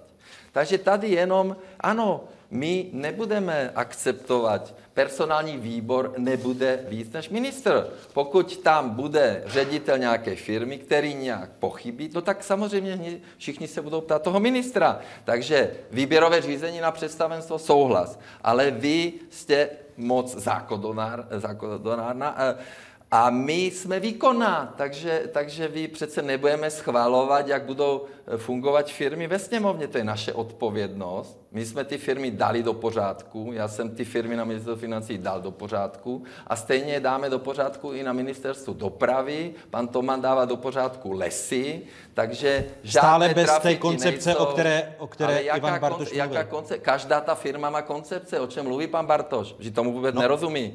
Jako každá firma má svoji koncepci, ČEPRO má koncepci, MERO, Aeroholding, no, nový ředitel měl předložit, předložit koncepci, proto bylo ale odvolán předchozí ředitel. Tam pár měsíců s dovolením. Ta Česká pošta je v rozkladu. Ano, to zdědil potom, kdo to tam řídil. Přepněte si na Zpravodajskou dvacet čtyři. Záhy pokračujeme za pár okamžiků v diskuzi premiéra a lídra hnutí ANO Andreje Babiše a Ivana Bartoše, předsedy Pirátů, za pár okamžiků na dvacet čtyři. Řeč bude i o tom, proč se Piráti připojili ke střetu zájmu, respektive kritizují střet zájmu Andreje Babiše a hosty otázek. Vrátíme se ještě k Saúdské Arábii a k tomu, jaká by měla být česká zahraniční politika vůči autoritativním režimům. Hosty Lubomír Zaorálek z ČSSD a Jiří Kobza z S P D. Přepněte si, pokračujeme na ČT24.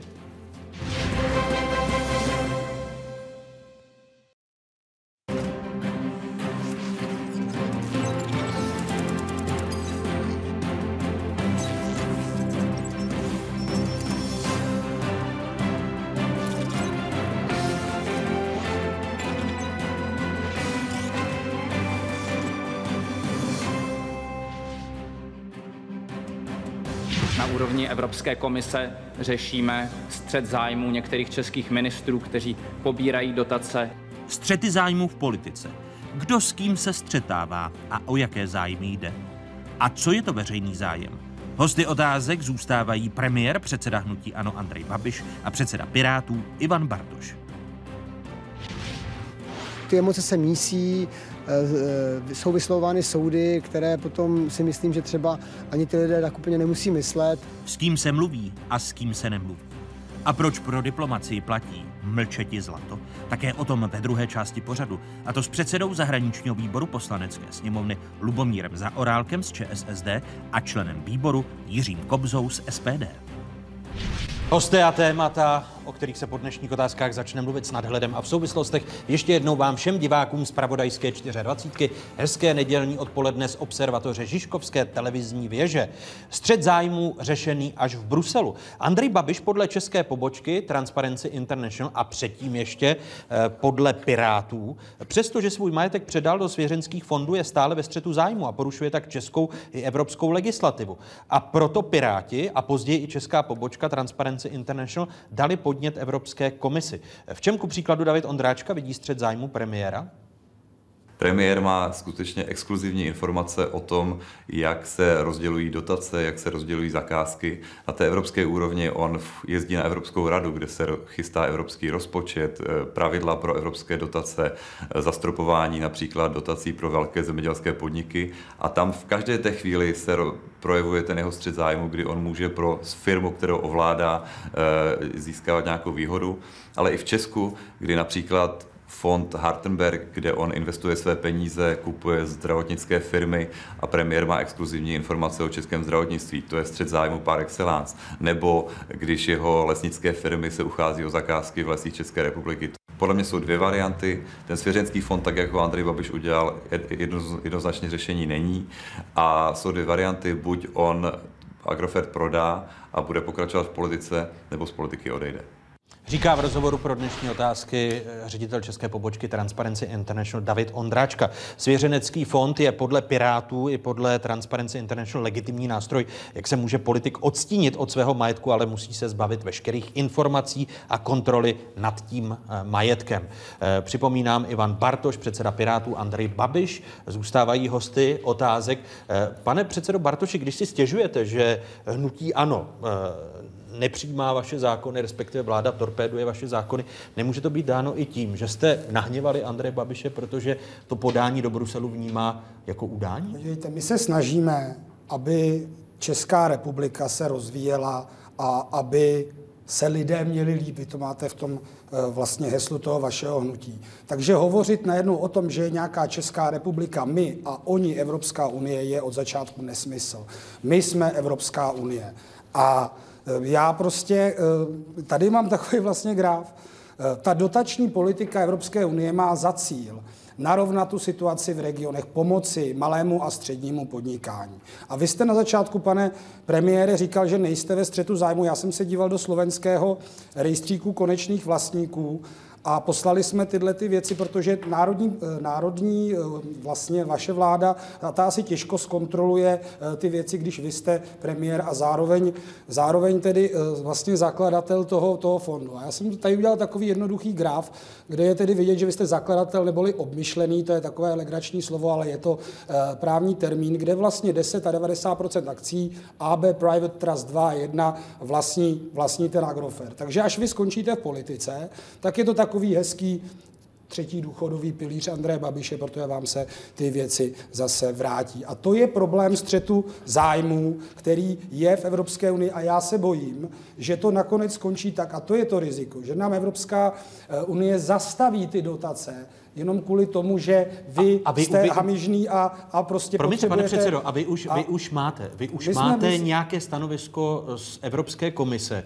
když tady... Eh, Možná strašíte lidi jsme... tím, že budou zastaveny evropské dotace pro Českou lidi, republiku. Já ty lidi nestraším, já doufám, že pan Babiš to, to začne řešit, jinak tohle to je nárůst celoevropský, není to jenom za Českou republiku. Od momentu, kdy vzniklo hnutí ANO a až do této doby je to objem dotací. Znovu se ptám, vy máte a... informace z Evropské no, komise, Evropská komise že budou naši... zastaveny evropské fondy Evropská kvůli Andreji Babišovi? Oni, on se zatím ten zákon, který vstoupil v platnost, nebo ta směrnice, se neuplatnila. My jsme napsali tři dopisy evropským komisařům, setkal jsem se s paní Krecu a podle mých posledních informací, je to někde ze čtvrtka nebo zpátka, tak už si Evropská komise vyžádala od českých, od českých úřadů historii dotací směrem k Agrofertu za rok dva tisíce osmnáct. osmnáct a sedmnáct, já teda mám takovou informaci, že odpověď byla taková, že toho je příliš mnoho, je to dlouhé a nemohou jí to dodat. Ve čtvrtek se na toto téma bude jednat znovu a já musím říct, že prostě ten problém má teda i ministr, ministr Tomáš, když už jsme u toho, ale prostě, že ty dotace jsou určeny na, na vyrovnání problematických regionů pro malé střední podnikání a ne, aby vlastně dlouhodobě to podporovalo velké firmy pod holdingem, který teda podle podle našich informací, dokumentů, které jsou ve veřejném rejstříku, stále vy v podstatě máte, i když rada protektoruje premiére, vaše paní je, je... Monika Babišová, pan Václav Knotek, Andrej Bílek, váš právník. Pane premiére, vy svým podřízeným říkáte, aby neposílali ty dokumenty, které si chce vyžádat Evropská komise, když tady Ivan Bartoš naznačuje, že zatím nedostala Evropská. Tady odzněla jedna lež za druhou, ale pan Ondráčka, který samozřejmě není nezávislý, protože bere ty peníze, ne, od, od, bral od Chovance, od Zaorálka a od Evropské komise, která samozřejmě má taky dělá jako politiku, tak on sprostě lže. Protože já žádné exkluzivní informace nemám. Premiér nerozhoduje o dotacích, ty dotačné programy jsou v rukách ministerstev, tam jsou komise, experti, takže to je první lež. Ale on to řekl správně, o co tady jde. No, jde o to, aby Babiš nebyl v politice, vlastně on to tam řekl. Nakonec. Ne, to neřekl. On řekl, řekl, že, on řekl, že prodá Agrofert, nebo nebude v politice. No, ale jde o to, aby Babiš nebyl v politice. No, ne, vy můžete, proč, ne, proč vylučujete tu cestu prodá Agrofert? Tady e, Ivan Bartoš mluví o, o třetím penzijním příliši. Můžu se přihlásit do slova? Ne, takže, já jenom upřesňuji, co řekl David já Ondráčka. Jsem to slyšel, než ale, jsem ale, nahluchl, já jsem to slyšel. Ale neřekl On, jste to... Ale... ale o to jde přece, tak proto e, mě udává. Vždy my jsme na prvním místě v udávání v Evropské e, unii. Tam je plno dalších poslanců, Promiňte, který mě Piráty udávají. Považujete za udavače? No samozřejmě mě udali do Evropské unie, oni poškozují Českou republiku. Oni chtějí, oni chtějí, aby Evropa zastavila dotace České republiky, přitom je to nesmysl, není na to žádný důvod. Já jsem splnil zákonnou povinnost, bavil jsem se firmy, byl tady Lex Babiš, ano, to všichni se na to těšili. Potom, když to dopadlo na Starosty, tak to byl velký problém. Takže oni všichni, a mě to mrzí hlavně u Pirátů, protože oni jsou kvázi nová politická síla, ale oni jsou úplně stejní. Jiný, jak ty tradiční demokratické strany v bohatou korupční historii.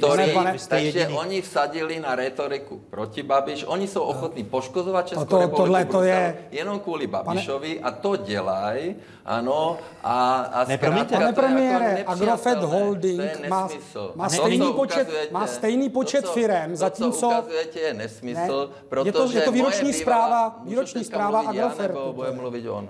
Tak... E, moje bývalá firma odvádí, odvádí do veřejných rozpočtů třikrát víc, než dostává. Protože oni vždycky manipulují ty čísla a mluví jenom o dani z právnických osob. A tam se má mluvit o sociálním pojištění a zdravotním. Ano.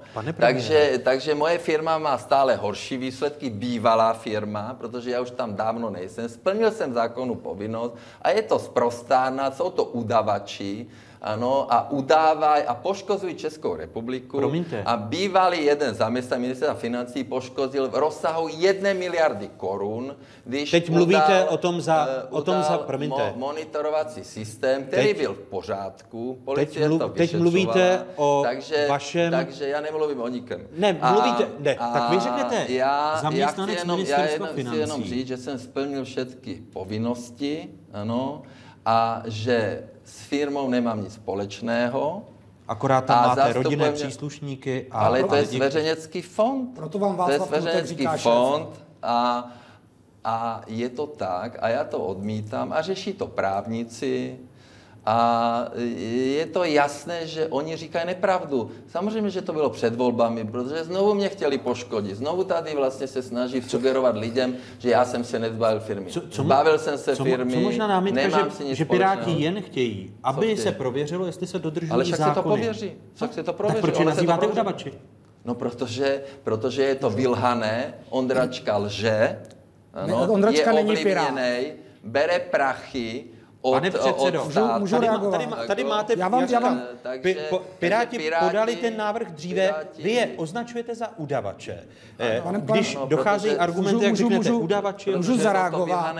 Proč před volbami? Protože o prázdninách vstoupil v platnost ta zpřísněná legislativa Evropské unie o střetu zájmu. My jsme na základě toho poslali třem eurokomisařům, který rozdělí ty peníze, Který jsou, který jsou ti, kteří rozhodují o dotacích, aby dali metodologii ministerstvům, jak postupovat v případě, že v Čechách k tomu dochází. My naopak chceme zachránit evropské dotace, Aha. protože jestli je kryt... proto, proto udáváte Českou republiku. Proto, ne, pane premiére, proč požíváte slovo udavače? Já vím, že vám to... Protože, protože ale to na mě zkoušel věci, už pan Okamura, to, to na mě to nefunguje. Věci, Takže my jsme poslali tři dopisy to, těm no.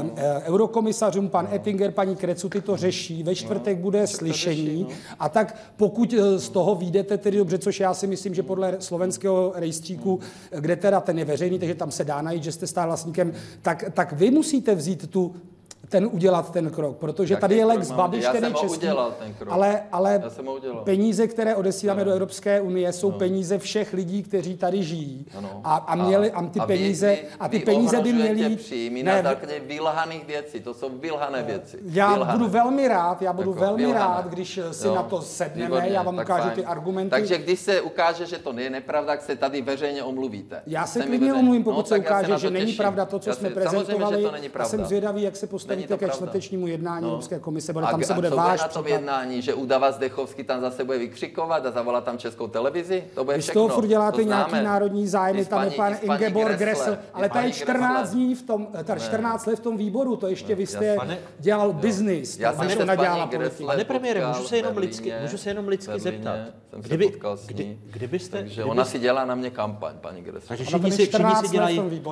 Všichni si dělají kampaň. Prosím? Všichni si dělají kampaň. Ne všichni, paní Gräßle. Ne, tak už jste, už jste tady označil. Jednoho lháře, druhého lháře, no. udavače, no. Eh, kampaň. Eh, pokud máte čisté svědomí... Já jsem neříkal svědom... kampaň, já říkám, že, no, teď jste řekl kampaň. že udávají, udávají no, že si, mě že si... do Bruselu. Dělají na tom anonymu, Bruselu kampaň. A já jsem splnil My jsme se podepsali, ten dopis byl veřejný, jaký anonym, já jsem všechno udávání. splnil podle zákona. Slova, slova zjevně asi už nemají žádný obsah. Dovolte ještě na závěr, když se tady bavíme o, o, o střetech zájmů a o, o biznisu a, a podobně. V tomto týdnu zaujala veřejnost a, a novináři rozebírali především vulgarity prezidenta republiky. Vy jste je odsoudil, nebo řekl jste, že by neměl prezident mluvit, mluvit vulgárně, ale jako premiér kontrasignujete státní vyznamenání podle ústavy uděl, udělovaná prezidentem republiky. Už jste kontrasignoval seznam vyznamenaných? Ne, ne, nekontrasignoval. E, protože prezident republiky v rámci toho seznamu vyznamenaných mluvil o slovenském podnikateli Pavolu Krupovi. A e, přitom Pavol Krupa je muž, kterého Česká národní banka v loňském roce, jak vyplývá z jejího rozhodnutí, považuje za nedůvěryhodnou osobu. Proto v současnosti musí opouštět a opouští Arko Kapitál, onu firmu. Stejně tak je právě Arko Kapitál podrobována zkoumání v Rakousku, kde chce získat privátní malou rakouskou banku. Když jste byl ministrem financí, tak F A U podal trestní oznámení a jak referovali Lidové noviny, souviselo to i, a teď cituji, celý případ odstartovalo sto šedesát šest milionů korun, které skončily na účtu společnosti Arka Capital Global Equity, slovenského miliardáře Pavola Krupy. Myslíte si, že vzhledem s tou, k té podnikatelské pověsti Pavola Krupy je dobré, aby měl státní vyznamenání při příležitosti z tého výročí? Tak asi to není dobré. Je tady plno uh, jiných podnikatelů, kteří by si to určitě víc zasloužili. A vy podepíšete? Uh, já, si musím, můžete... já se setkám zítra s panem prezidentem Zemanem a budu s ním o tom mluvit, uh, proč vlastně je tento návrh na stole. Uh, To znamená, bylo by podle vás nejlepší, aby Pavol Krupa, když si vzpomeneme na to, že pomáhal zázračně zbohatnout ne, pro, Stanislavu Grosovi, Česká národní banka loni na základě několika kroků, které Pavol Krupa učinil, tak ho prohlásí za nedůvěryhodnou osobu. Já o tom budu mluvit s panem prezidentem. Já si myslím, že to není dobrý nápad a pan prezident mi určitě sdělí své důvody. A když to není dobrý nápad, mohlo by se stát, že byste nepodepsal? Nekontrasignoval? Musím zjistit ty důvody. Samozřejmě premiér kontrasignuje, přitom nenavrhuje sám nic, abych tomu rozuměl, kdyby premiér někoho navrhoval, ale je to, je to právo pana prezidenta, takže znovu pak budu s ním o tom mluvit, jestli, jestli chce na to změnit názor. Pane předsedo, o, o čem vypovídá to, že relativizujeme v této zemi už vlastně cokoliv? Státní vyznamenání může dostat někdo, kdo je pro Českou národní banku opakovaně nedůvěryhodný, jak vyplývá? Ono vlastně z toho státního vyznamenání, a ono to tak trochu bylo i v historii, ale prezident Zeman si z něj bohužel udělal jakousi i, i odměňovačku pro své přátelé, aspoň tak já bych historicky některá udělení vyznamenání, je toho právo to vyznamenání dát, ale pan Krupa, kromě toho pana Grosse a té zázračné směnky, tak on... stojí proti hlavnímu nepříteli pana Zemana, což je teda podle posledních řady výroků pan Bakala. A pomáhali panu Zemanovi v první prezidentské kampani minimálně organizačně. Já nevím, pan prezident, jakým způsobem si řídí kampaň. Takže to odměňování bývá, já bych řekl tak, za pomoc a za věrné služby. A přijde mi, že to není správná cesta k tomu, aby se volilo, za co se uděluje státní. A ne, není to tak, že spíš je to okolí prezidenta, prezidenta republiky, které využívá služeb Pavola Krupy, který je označován za nedůvěryhodnou osobu. To znamená, že... Tak kolem prezidenta Zemana se dlouhodobě jsou lidé, kteří z mého pohledu, a nejen z mého pohledu, jsou velmi problematičtí, ať je to pan Nejedlý, ať jsou to lidé z médií, které se, kteří se kolem něj vyskytují, no tak um, asi si své přátelé prezident vybírá sám, nicméně neměl by uh, jim za ty služby oficiálně děkovat státním vyznamenáním, to si myslím, že by mělo být pravidlo. No vás nikdo nemůže obvinit z toho, že byste byli pro bakalovští jako Piráti, protože jste vy prosadili právě tak my se snažíme, ono, ono my se... vznik té vyšetřovací komise k O K D. Proto... Která, která nic nevyšetří, ale ministerstvo financí, podal... no, protože ministerstvo financí podalo nové trestní oznámení na základě toho soudu a já doufám, že tady máme nezávislou justici a státní zastupitelství a, a policii a ty by to měli vyšetřovat, ne poslanci. Já mám radost, že končíme, končíme harmonicky. Děkuji premiéru České republiky a lídrovi hnutí ANO Andreji Babišovi, že byl hostem Otázek. Děkuji vám, nashledanou. A děkuji předsedovi Pirátů Ivanu Bartošovi, že přijal mé pozvání. Děkuji a nashledanou. Pokračujeme v diskuzi o zahraniční politice. Kritiku politické opozice budí dvoudenní ruská návštěva předsedy poslanecké sněmovny Radka Vondráčka s pěti poslanci zdravotnického výboru. Trnem v oku je především fakt, že předseda sněmovny se mimo jiné sešel s předsedy obou komor ruského parlamentu, tedy Valentinou Matvijenkovou i Vjačeslavem Volodinem. Oba politici jsou na sankčním seznamu Evropské unie i Spojených států amerických. To je naprostá potupa České republiky, co provedl pan Ondráček. Radek Vondráček se brání. Sankce neporušil. Jen se setkal s lidmi, kteří zastávají stejnou funkci jako on. Za poslaneckou sněmovnu roky mluvil předseda komunistů Vojtěch Filip a nynější šéf sněmovny chce víc komunikačních kanálů s ruským parlamentem. Že zatímco delegace, řekněme zemí, které nemají takovou tradici toho vzájemného vztahu, se zde vyskytují poměrně často, tak nejvyšší představitel, kromě pana prezidenta, se tady nevyskytl, já nevím, deset let, ministr zahraničí snad ještě déle a že proto není důvod v podstatě žádný. Vztahy s Ruskem jsou podle Radka Vondráčka na nižší úrovni, než by měly být. A úkolem politiků je podle něj vést dialog a budovat mosty, než je bořit. Místopředseda zahraničního výboru poslanecké sněmovny Jan Lipavský oponuje. Jde především o to, za jakých okolností je dialog veden.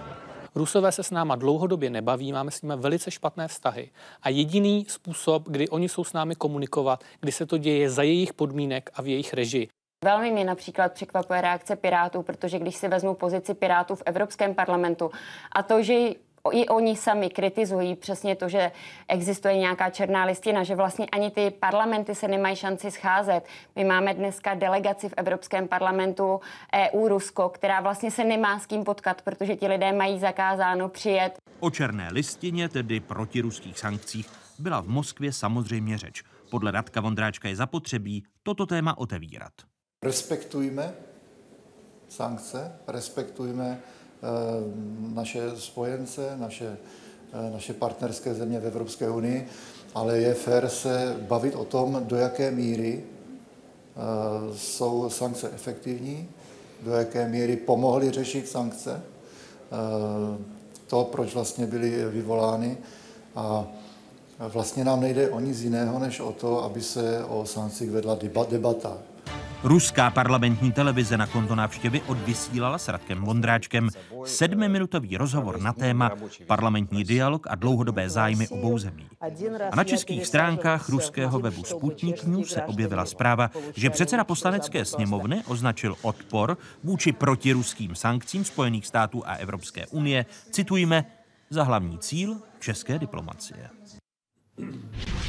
A jak jsme slyšeli v první části Otázek od premiéra Andreje Babiše, hnutí ANO podpoří zařazení eh, bodu, který chtějí prosadit Piráti na nadcházející schůzi poslanecké sněmovny, eh, která by se tedy měla věnovat cestě eh, předsedy poslanecké sněmovny Radka Vondráčka eh, do Ruska. Dalšími hosty Otázek jsou avizovaní Lubomír Zaorálek z Č S S D, který je předsedou zahraničního výboru poslanecké sněmovny. Dobrý den, pane předsedo. Dobrý den, přeji. A vítáme člena zahraničního výboru Jiřího Kobzu z S P D. Vítejte po čase, hezký dobrý den. Dobrý den. I vám, pane poslanče. Já děkuji, že jste přijal to pozvání.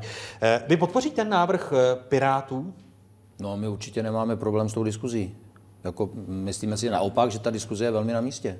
Z jakých důvodů? Už jenom z toho důvodu, aby se vyjasnily všechny okolnosti. Aby se, aby i pan Vondráček měl možnost se k tomu vyjádřit, aby oponenti této cesty měli možnost se vyjádřit. Já si myslím, že k, jako k vyčištění této aféry nebo této, této skutečnosti určitě ta diskuze přispěje. Vy jste věděl o obsahu té cesty, protože říkám, celý týden jsme se jako otázky snažili získat minutovník, protože v Rusku byly dvě delegace školského výboru vedená Václavem Klausem mladším, pak ona delegace Radka Vondráčka, který zaštiťoval delegaci zdravotnického výboru, jak jsme slyšeli od Andreje Babiše, tak ji považuje cestu za úspěšnou a nechápe tu veřejnou kritiku. Tak já se musím přiznat, že jsem ji nesledoval. A informace mám pouze, mám, pouze, mám pouze z médií, protože uh, tato, uh, tato uh, cesta šla mimo zahraniční výbor, aspoň pokud vím. Považujete to za normální? Když se znovu vrátím k tomu, co jsme ukazovali divákům v první hodině otázek. Zdroj Sputnik News informoval o přednášce předsedy Poslanecké sněmovny Radka Vondráčka v článku pod titulkem Předseda Českého parlamentu označil odpor vůči sankcím U S A za hlavní cíl české diplomacie. Vy jste byl, pane předsedo Zaorálku, jako šéf zahraničního výboru sněmovny informován o té cestě? Ne, já budu taky podpořím tu debatu ve sněmovně a rád bych teda, tady asi nebudu mít dostatečný prostor, tak to řeknu ve sněmovně, ale tady řeknu aspoň něco, teda aspoň, aspoň trochu. Protože to, co je tady špatně, podle mě je, že víte, není možné, aby předseda sněmovny fungoval jako přívěšek nějakého výboru sněmovny nebo nějakých dvou výborů. Takhle. Myslíte zdravotnického? A no, to je jedno, ale prostě předseda sněmovny nemůže jako jeden z nejvyšších ústavních činitelů země, nemůže prostě vyjíždět do světa jenom jako přívěšek nějakého problému, který řeší. Za prvé, ten problém, který... Nesouhlasíte tedy s vysvětlením Andreje Babiše, když Andrej Babiš říká, byla to skvělá cesta, dojednala se lepší zdravotní péče, a argumentoval tady dvěma případy? Pan, pan premiér Babiš je premiérem exekutivy a ty problémy, o kterých o které se tam jedná, jsou výslovně věci exekutivy. Proto to měli, jsem se ptal na to měli, to, to, to měli řešit ty jednak, a to tady pan kolega, který dělal diplomacii, ví stejně dobře, že to byl problém, který měla řešit ambasáda přímo v Moskvě, že jo, prioritně. A pak samozřejmě ministerstvo zahraničí a ministerstvo zdravotnictví. Toto je exekutivní problém. To říkám při vší úctě k těm členům toho výboru zdravotního, kteří jsou podle mě opravdu schopní reprezentativní lidé. Ale tohle není jejich práce. A tím to nekončí. To je ten první problém, že celý ten formát cesty, to se musíme ve sněmovně dohodnout, že takhle to nejde. Předseda sněmovny, ten má svou kapacitu, ten má svou agendu a tuhle, když zvedá, tak to musí být na téhle úrovni. A ta cesta celá musí být na této úrovni. A jako důležité je, aby když se jede na takovouto cestu, ať je to New York nebo Moskva nebo podobně, aby teda to bylo jasně zdůvodněno, proč se tam jede, aby měl nějaké poselství, které tam předává. Já vám řeknu, a teď je evidentní, o čem se mělo mluvit. Ty důvody, to, co mělo být tou agendou, já si dovolím tvrdit, že je celá zřejmé pro každého, kdo dělá zahraniční politiku. A řeknu vám takový příklad. No, to vám povím. Když jsem byl před, já nevím, to už bylo strašně dávno, jako předseda zahraničního výboru České sněmovny v Moskvě, také po letech zamrzlých, kdy tam nikdo nebyl, tak eh, jsem se tam tehdy, celou noc jsem seděl s Dmitrijem Rogozinem, tedy velice kontroverzním postavou. Celou noc, až do rána jsme seděli. A na druhý den, když byl ráno oběd, tak Dmitrij Rogozin se veřejně před všemi i novináři omluvil České republice za invazi v srpnu roku devatenáct set šedesát osm a řekl, že potom noci, co jsme spolu strávili, pochopil, že Rusko vrhlo Českou republiku o desetiletí zpátky. A to byl výsledek té cesty. Ano, teď a... předseda Poslanecké sněmovny e, jel do Ruska v čase, kdy si připomínáme historické výročí podpisu. Já nevím, vy ne... to určitě sledujete, ale tak, já čtu články, já čtu články v Guardianu, za které se stydím, přátelé. Já jsem četl články a není, není to jenom ten, že Česká republika je zbabělá, že Češi jsou chudáci, protože nedokáží v době, kdy je padesáté leté výročí invaze do jejich země, jasně říci, co to bylo. Dokonce kritizují fakt, že nevystoupil prezident, že prostě vrcholní ústavní představitelé země neměli odvahu a byli podělaní a nedokázali prostě říct jasně, co si myslíme o srpnu šedesát osm dnes. Jako tohle je věc, za kterou se stydím. Jakýkoliv vysoký ústavní činitel, ano, máme mluvit, to já souhlasím, aby se mluvilo, ale co je teď podstatné? A vám to připadá, že to je jenom nějaký platonický problém, já vás přesvědčím, že ne. Když byl naposledy prezident Zeman v Rusku, tak se stalo, že primátní televize nějaká vysílala, že to byla kontrarevoluce a že tam museli přijet tanky, protože byla kontrarevoluce v Česku. Tehdy se prezident Zeman proti tomu ohradil a Putin mu řekl, že to byla jenom nějaká privátní televize, že to byl úlet. Co se změnilo od té doby? No, že víme, že to úlet nebyl. Od té doby v Rusku akademické kruhy píší texty, ve kterých se říká, že to bylo nutné, protože už od února čtyřicet osm v Československu působila americká diverze takovým způsobem a rostl, takže bylo nutné tady zasáhnout vojensky. Souhlasíte? Takže tady dochází k přehodnocování historie na ruské straně a pro mě je to věcí cti. Je to věc mé sebeúcty. Já jsem jako ten šedesátý osmý zažil proti tomuhle se ozvat. A to je jenom první bod té agendy, který já vidím jako nezvratný. Byl bych raději, kdyby v tomto případě to bylo Rusko, které přijede do Česka a omluví se nám. A ne, abychom se my tam prosili a říkali, my nejsme ti, kdo se máme omlouvat Rusům dneska. Hmm. Za co, pro boha? Tedy ta cesta vám přijde skandální a nesouhlasíte s vysvětlením premiéra? Já mám plno věcí. Jak to, že se odmítli znovu otevřít archivy pro naše, pro naše historiky? Pro mě smrt Jana Masaryka je klíčovou věcí, kterou bychom velice potřebovali objasnit. Mimochodem, to vůbec nestavím proti rusky. Já si nejsem jist, že ty výsledky by byly proti ruské. To si já třeba nemyslím, ale jde mi o ten princip. Proč Polákům se otevřely archivy a nám ne? Je to naše neschopnost, protože tam jede vysoký ústavní činitel a není schopen to otevřít jako zásadní věc. Souhlasíte? Pak v této zemi lidé nechtějí, aby se vyjasnila smrt Jana Masaryka. Pane, pane, pane, co dělají poslanči, naši ústavní činitelé? Sou, souhlasíte s tím, že výsledky té cesty jsou neadekvátní a že posloužili ruské propagandě, ukazoval jsem Sputnik News, že cílem tady, zahraniční politiky Česka? Tady, tady došlo právě, jak řekl pan předseda velmi správně, ke smíchání exekutivy a politických outlines, politických linií, které má právě sněmovna a zahraniční výbor a ty další výbory vlastně nastavovat, aby ta exekutiva věděla, kterým směrem jde. A co se týče šedesátého osmého roku, tak já jsem ho zažil, bylo mi třináct, takže mám poměrně dost vzpomínek. Moje maminka, blahé paměti, pracovala tenkrát na správě dálkových kabelů a pomáhala koordinovat vysílání z mobilních vysílačů Českého rozhlasu, když Rusové obsadili budovu na Vinohradech. Takže měli jsme také s nima své zkušenosti a rozhodně si myslím, že to bylo téma, které bylo dobré otevřít, protože by to padalo i do té politické linie, kterou pan předseda sněmovny by měl razit. A jinými slovy, přijde vám ta cesta neúspěšná z pohledu toho, že počítám-li správně, třetí nejvyšší ústavní činitel České republiky zaštiťoval, což Lubomír Zaorálek kritizuje, že nemůže předseda sněmovny zaštiťovat návštěvu. Zvyšovat úroveň, jak tady bylo, že zvyšoval úroveň delegace, no nezlobte se. To, to říkal premiér Andrej Babiš, no, když jeho vysvětlení. Nemáme předsedu sněmovny, protože by nám zvyšoval úroveň nějakých malých delegací. Já si myslím, že pokud tam jel a my zastáváme v S P D základní premisu, že je nutné jednat se všemi, protože pokud nejednáme, tak se nikam nedostaneme. Ale že pokud tam jel a jel jednat, tak měl jednat o věcech, které jsou politické a jsou poměrně zásadní. Viz třeba otázka šedesátého osmého roku. Takže v tom jo. tu návštěvu vedenou tak. Radkem Vondráčkem také považujete za nescela úspěšnou? Uh, ano, dá se, to, dá se to říct tímto způsobem. Když se bavíme o návštěvě předsedy poslanecké sněmovny Radka Vondráčka v Rusku, podívejme se na jednu z reakcí. Budu citovat tweet poslance Pirátů Jana Lipavského, který Radka Vondráčka kritizuje nejen za návštěvu Rusku. V té souvislosti připomněl jeho postoj k projednávání kauzy Novičok na pléna poslanecké sněmovny. Uh, už ten tweet vidíte. Připomínám, že Radek Vondráček letos v květnu hlasoval pro vyškrtnutí bodu Novičok. Vy, když tady, Lubomíre Zaorálku, protože jste byl ministrem zahraničí, vám se také nepodařilo ty ruské archivy otevřít. Tak, naše vztahy byly úplně zmražené, takže to bylo opravdu těžké. Takže myslíte, že, že kdybyste teď dělal zahraniční politiku, že byste byl úspěšnější než Radek Vondráček?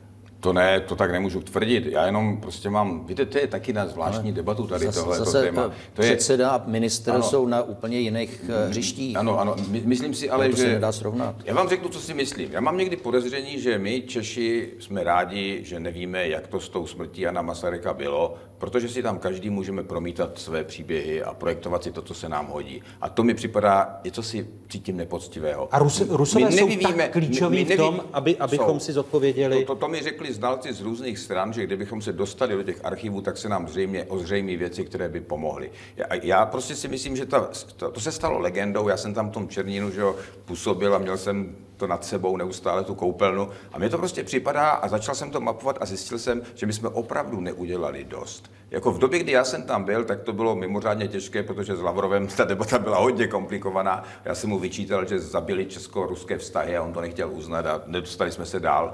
Ale jinak si myslím, když jsem se na to díval historicky, ministr a podobně vždycky řekl, ano, chtěl jsem to po nich a to je všechno. Ale víte, to chce chtít a chtít je rozdíl. Jak to, že Poláci dokázali přinutit ve věci Katyně, která je daleko zásadnější a dramatičtější, pro dokázali je přimět, aby to udělali. A dokonce mám... vztahy Polska a Ruska a... jsou daleko vyhrocenější, ano. Když si vezmeme... A, a já mám prostě dneska dojem, a je to podezření, omlouvám se, že to je trochu možná někdy spekulace, že my jsme nevyvinuli dostatečný tlak, protože jsme nechtěli, jako kdyby opravdu tak moc vědět, co se stalo. A dnes mi to připadá, že to je téma, protože to historie, zdá se, že to je dále, ale vlastně v něčem je to blíže. A ty věci by bylo třeba vyjasnit. A proto mi připadá, že je to, tohle něco, co je povinnost dnes politiků otevírat. A vy mi teď řekněte oba dva jako poslanci zahraničního výboru. Vy nemáte šanci promlouvat do obsahu té cesty, protože jedna z možných interpretací, jak tady naznačil předseda Pirátů Ivan Bartoš, že Rusům jde zaprvé o tu historickou souvislost, protože Vondráčkovy návštěvy využije ruská propaganda, že cílem zahraniční politiky je zrušení sankcí. Měl by to být cíl zahraniční politiky? Stručná podotázka. A myslíte zrušení sankcí? Kvůli, kvůli kauze Novičok a, a, a kvůli obsazení Krymu.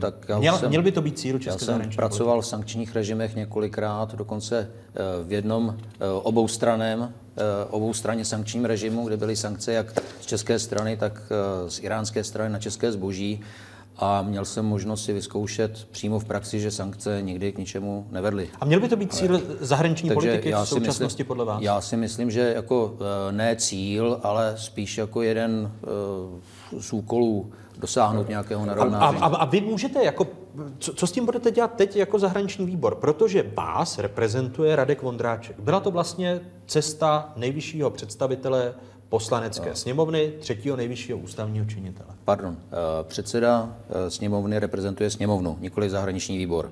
O, ale zahraniční výbor snad je, ještě je v Česku součástí sněmovny. Je, je ale jednou, jednou, jednou ze součástí. Jo. Takže, takže, takže do toho promlouvat nemůžete? Ale, že, já ku si, příkladu otevírání archivu? Či já, takhle, co se týče otevírání archivu, tak já uh, jsem přesvědčen, že zrovna kauza uh, Jana Masaryka, kterou zmínil pan předseda, může být klíčem k pochopení vůbec poválečné situace v Československu. A myslím si, že to, že to je opravdu uh, kauza, která může objasnit to, co se tady doopravdy dělo. A, a znovu se ptám, je to důležit, když jde je to předseda důležité. poslanecké sněmovny no. uh, do Ruska, no. a, a vy oba dva jste tady zmínili jedno téma, které mohl probírat uh, dalším tématem, které zmínil Ivan Bartoš, uh, omluva Ruska za to, že nás vtáhlo do kauzy Novičok. A tak počkejte, jako bych to trošku ujasnil, omlouvám se, ale tak máme přece stanovisko, které bylo vydáno ústavními činiteli nedávno z té schůzky. Kde nebyl předseda Senátu, teď myslíte ne, ale jako, koordinační ne, když schůzka? Se bavíme o tom, co platí pro zahraniční politiku, tak pokud tam je napsáno, tak snad si to vybavuju správně, že tam je jasně řečeno, že sankce jsou vázány na postup, co se týče plnění minských dohod. To je podle mě věc, na které je shoda a ta platí a platí zřejmě pro všechny ústavní činitele. Takže v tom si myslím, že je to stanoveno jasně. Co se odehrálo na té cestě, to se dovíme, o tom snad budeme mluvit. E, problém je v tom, že já jako, jako zahraniční výbor, my vlastně kontrolujeme činnost ministerstva zahraničí. Že jo? My jsme určeni proto, abychom kontrolovali činnost vlády. Já jsem shodou okolností s ministrem zahraničí mluvil a musím říct, že jsem s ním v souladu. Jeho názor je v podstatě ten, ten, ten, ten si... Promiňte, my... ale my zase od ministra zahraničí, teď jestli myslíte ano. nového ministra ano. zahraničí Petříčka, ano. tak jeho stanovisko oficiální my neznáme, protože měl ano. Jan Hamáček jako předseda ano. ČSSD pozdržet oficiální stanovisko ministra zahraničí. Takže vy víte, co si myslí, byť my ostatní ano, já si, já si z veřejných myslím, zdrojů si to ano, nemůžeme... On, on je samozřejmě trošku složité situaci, protože nastupoval skoro v posledních dnech, ale já si myslím, že jeho stanovisko se objeví a že se, že se, se, se do toho zapojí, protože musí a že to ví. Takže v tom nevidím takový problém. A vy myslíte, že bude kritizovat, kritizovat Radka Vondráčka? Ale ne, on se bude držet toho, co dokonce i ti ústavní činitelé formulovali, že jakýkoliv posun je vázaný na to, jak se budou plnit minské dohody a jak se to doloží. To znamená, my nemůžeme přece dělat nic, pokud se nic nestalo v tom terénu. To je jasné a tohle nás váže a to platí. Takže a co bylo opravdu řečeno v Moskvě, to teďka nevím, to se dovíme, nebo to bude potvrzeno předem debaty. Takže já si myslím, že v této chvíli my víme, jaké je stanovisko české zahraniční politiky. My, kteří jako výbor kontroluje ministra zahraničí, tak já nečekám, že by došlo k nějaké změně. A samozřejmě pikantně ta situace vůči předsedovi sněmovny, protože ten sněmovna je suverén. Tohle rozhodnutí platno na organizačním výboru. Já jenom říkám, že předseda zrovna ani já nejsem členem organizačního výboru, tak jsem u té debaty nebyl, jsou tam zástupce politických stran. A budeme muset se starat o to, abychom více byli v tomhle informováni a věděli jsme víc, co se děje. Takže ta, ta, ta kauza celá ukazuje na to, že je třeba o sobě víc vědět a sněmovna opravdu je tady nadevším, ona se rozhoduje, dokonce ani vláda na ní nemůže, takže vlastně jde o to, abychom my byli informováni o tom, co se děje a aby cesty předsedy sněmovny měly základní důstojnost a aby se dodržel formát, který jim patří. Já teda za sebe říkám, pro mě nepřijatelné, aby do budoucna vyjížděl předseda jako přívěšek nějakého výboru. Na tom se shodnete. Na tom určitě. Když se podíváme na, protože je to rok co rok, co Bezpečnostní informační služba ve svých zprávách kritizuje počet diplomatů, ruských diplomatů v České republice, podle těch nejnovějších údajů, které mají otázky k dispozici z ministerstva zahraničí, na ruském velvyslanectví v Česku pracuje sto dvacet zaměstnanců, z toho je čtyřicet čtyři diplomatů. Pro srovnání, Spojené státy americké mají v Česku, v Česku čtyřicet jedna diplomatů, Čína dvacet čtyři, Německo dvacet pět, Francie jedenáct, Britové osm. Pro srovnání, na českém velvyslanectví v Rusku je čtyřicet devět zaměstnanců, z nich má jen čtrnáct diplomatický status. Není i toto téma pro, když už jede třetí nejvyšší ústavní činitel do Ruska, tak není toto téma, jestliže se mají rozvíjet dobré, dobré vztahy mezi Českou republikou a Ruskem, že se musí napravit možná i křivdy z poslední doby, kdy jsme byli vtaženi do kauzy Novičok jako Česká republika, k čemuž přispěl i prezident republiky, pane poslanče. Tak já patřím k těm, kteří vyznávají tu zásadu, že počet diplomatů by měl být reciproční.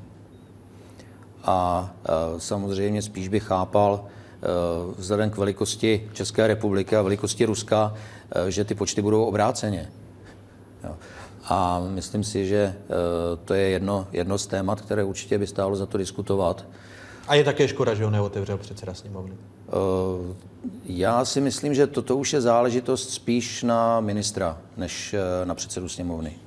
No, souhlasím, souhlasím a já asi mohu tady jenom dlouze mluvit o tom, jak je to těžké, protože ruská strana nebyla nikdy ochotná tohle měnit a za každého našeho vyloučeného diplomata nám to prostě recipročně vrátila. Takže ve chvíli, kdy my Promiňte, jsme se... ale mluvíme se, bavíme se o rozvíjení vztahu, protože záhy se vás chci ptát na další aspekty zahraniční politiky, vlády. Ale to je ten důvod, proto a... na tom, co říkáte, je vidět, že ty zájmy nejsou totožné, zájmy na, našich jsou jiné než jejich, jsou tam bolestivá prý, místa, problematické body, na kterých se hodneme, že a vy, a, vy a teď víte? Jde o to, aby každá cesta na vysoké úrovni byla využita k tomu, aby tohle se řešilo. A vy víte, jaké jsou naše zájmy? Teď jsme u toho. Protože když se, když se podíváte na straně jedné, o víkendu jsem studoval koncepci české zahraniční politiky. Neustále tam věty o lidských právech a, a české historické zkušenosti, viz šedesát osm a tedy a tedy.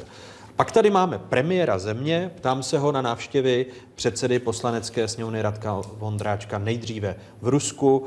dvacátého sedmého září byl v Saudské Arábii, kdy ku příkladu Kanada kritizuje Saudskou Arábii, jak se královský režim chová k politickým odpůrcům. Nyní rozřezaný novinář na saudsko-arabské ambasádě v Istanbulu. Tak jestli se mění zahraniční politika, protože prostě budeme dělat jenom pragmatickou politiku. Ku příkladu ve vztahu k Saudské Arábii půjdeme v politice amerického prezidenta Donalda Trumpa, který relativizuje a, a, a stačí mu to saudsko-arabské vysvětlení smrti novináře Ano, já si myslím, že tohle je velké téma. Nevím, jestli máme dost prostoru, abychom se k němu vyjádřili.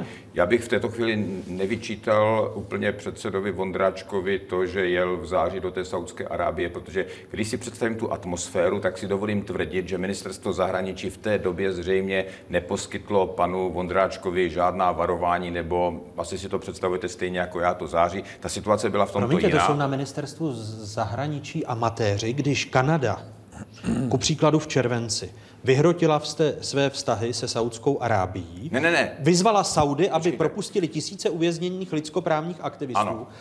Ta, ta vražda novináře je v kontextu nějakých Počkejte. předchozích kroků. Ponechme stranou naše názory a ponechme stranou to, co jsem teďka řekl, že si myslím, že v září české ministerstvo zahraničí dle mého názoru, protože znám atmosféru na něm, nedalo podle mě panu Vondráčkovi zřejmě žádné upozornění. Teď je jiná věc, jestli je to správné. Já jenom tvrdím, že on tehdy podle mě to nedostal. Proč? Třeba, já vám řeknu na tvrdo. Já se vás ptám, jestli na ministerstvu zahraničí jsou amatéři. Protože české ministerstvo, nejsou to amatéři, ale protože tam třeba panuje takový obyčej, že pokud nějaká země je opravdu super přítelem Spojených států amerických, tak zřejmě nebudou dávat českému předsedovi sněmovny upozornění pozor na to. To znamená, tohle je, nemusí se vám to líbit, ale takhle to prostě je. A i když Spojené státy jsou přítelem Kanady, tak my nejsme schopni, a ukazuje se to ve vztahu k Rusku, a teď se to ukazuje ve vztahu k Saúdské Arábii, my nejsme schopni v dobrém slova smyslu sebevědomé politiky, byť jsme desetimilionový stát, protože Rusy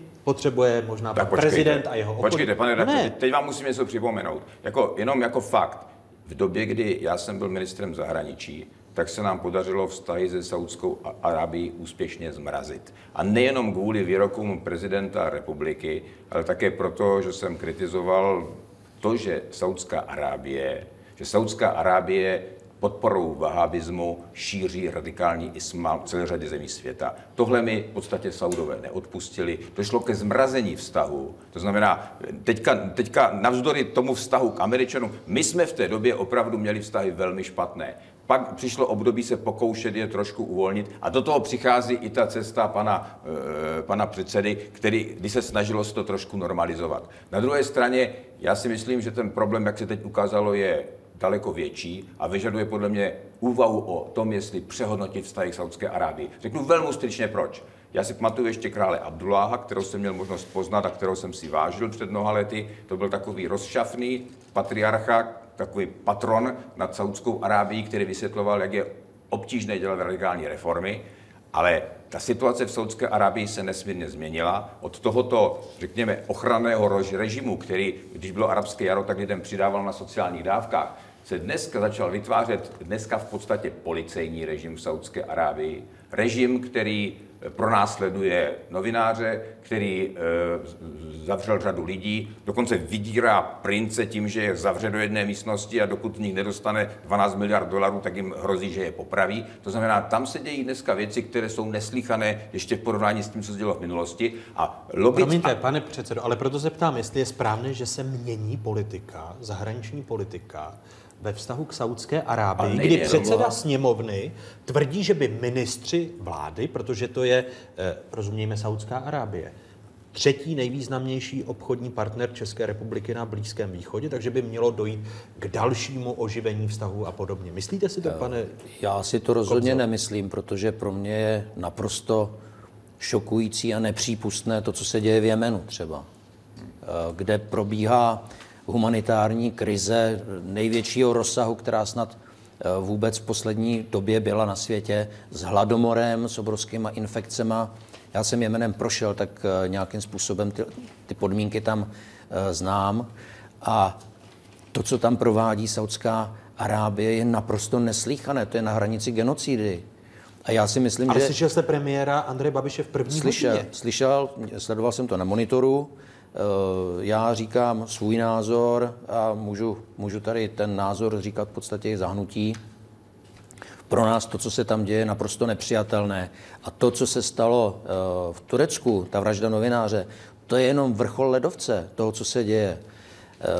Jak asi víte, já jsem měl možnost poznat islámské totalitní režimy poměrně zblízka. A fakt je, že ten saudský ten je zdaleka nejtvrdší a nej, nejkrutější i vůči svým vlastním lidem. A já si myslím, že to je věc, kterou rozhodně naše zahraniční politika nesmí, nesmí opomíjet a nesmí... A proč ji opomíjí? Na, naopak, jak řekl pan uh, předseda, uh, jedná se o uh, premisu přátel Spojených států. Uh, podle toho, uh, co uváděl Michael Moore v jednom ze, se, ze svých filmů, Saudská královská rodina vlastní nějakých osm procent amerických aktiv.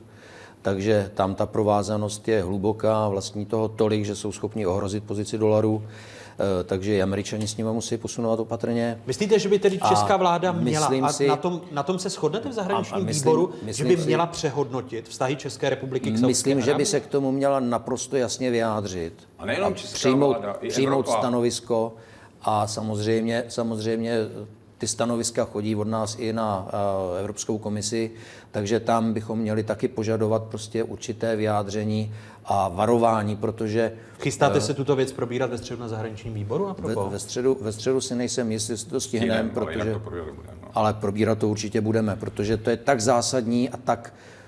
tak neslíchané, co se tam děje. Bohužel naše média tomu nevěnují za tolik prostoru, ale myslím Promiňte, si, že... Promiňte, v tomto že to, pořadu že to my... se snažíme tomu věnovat uh, už zhruba hodinu. Ano. I, i když si vezmu hodinu tady... první. To jo, ale já mám na mysli zpravodajství třeba, že by přinášeli o tom, co se doopravdy v tom Jemenu děje.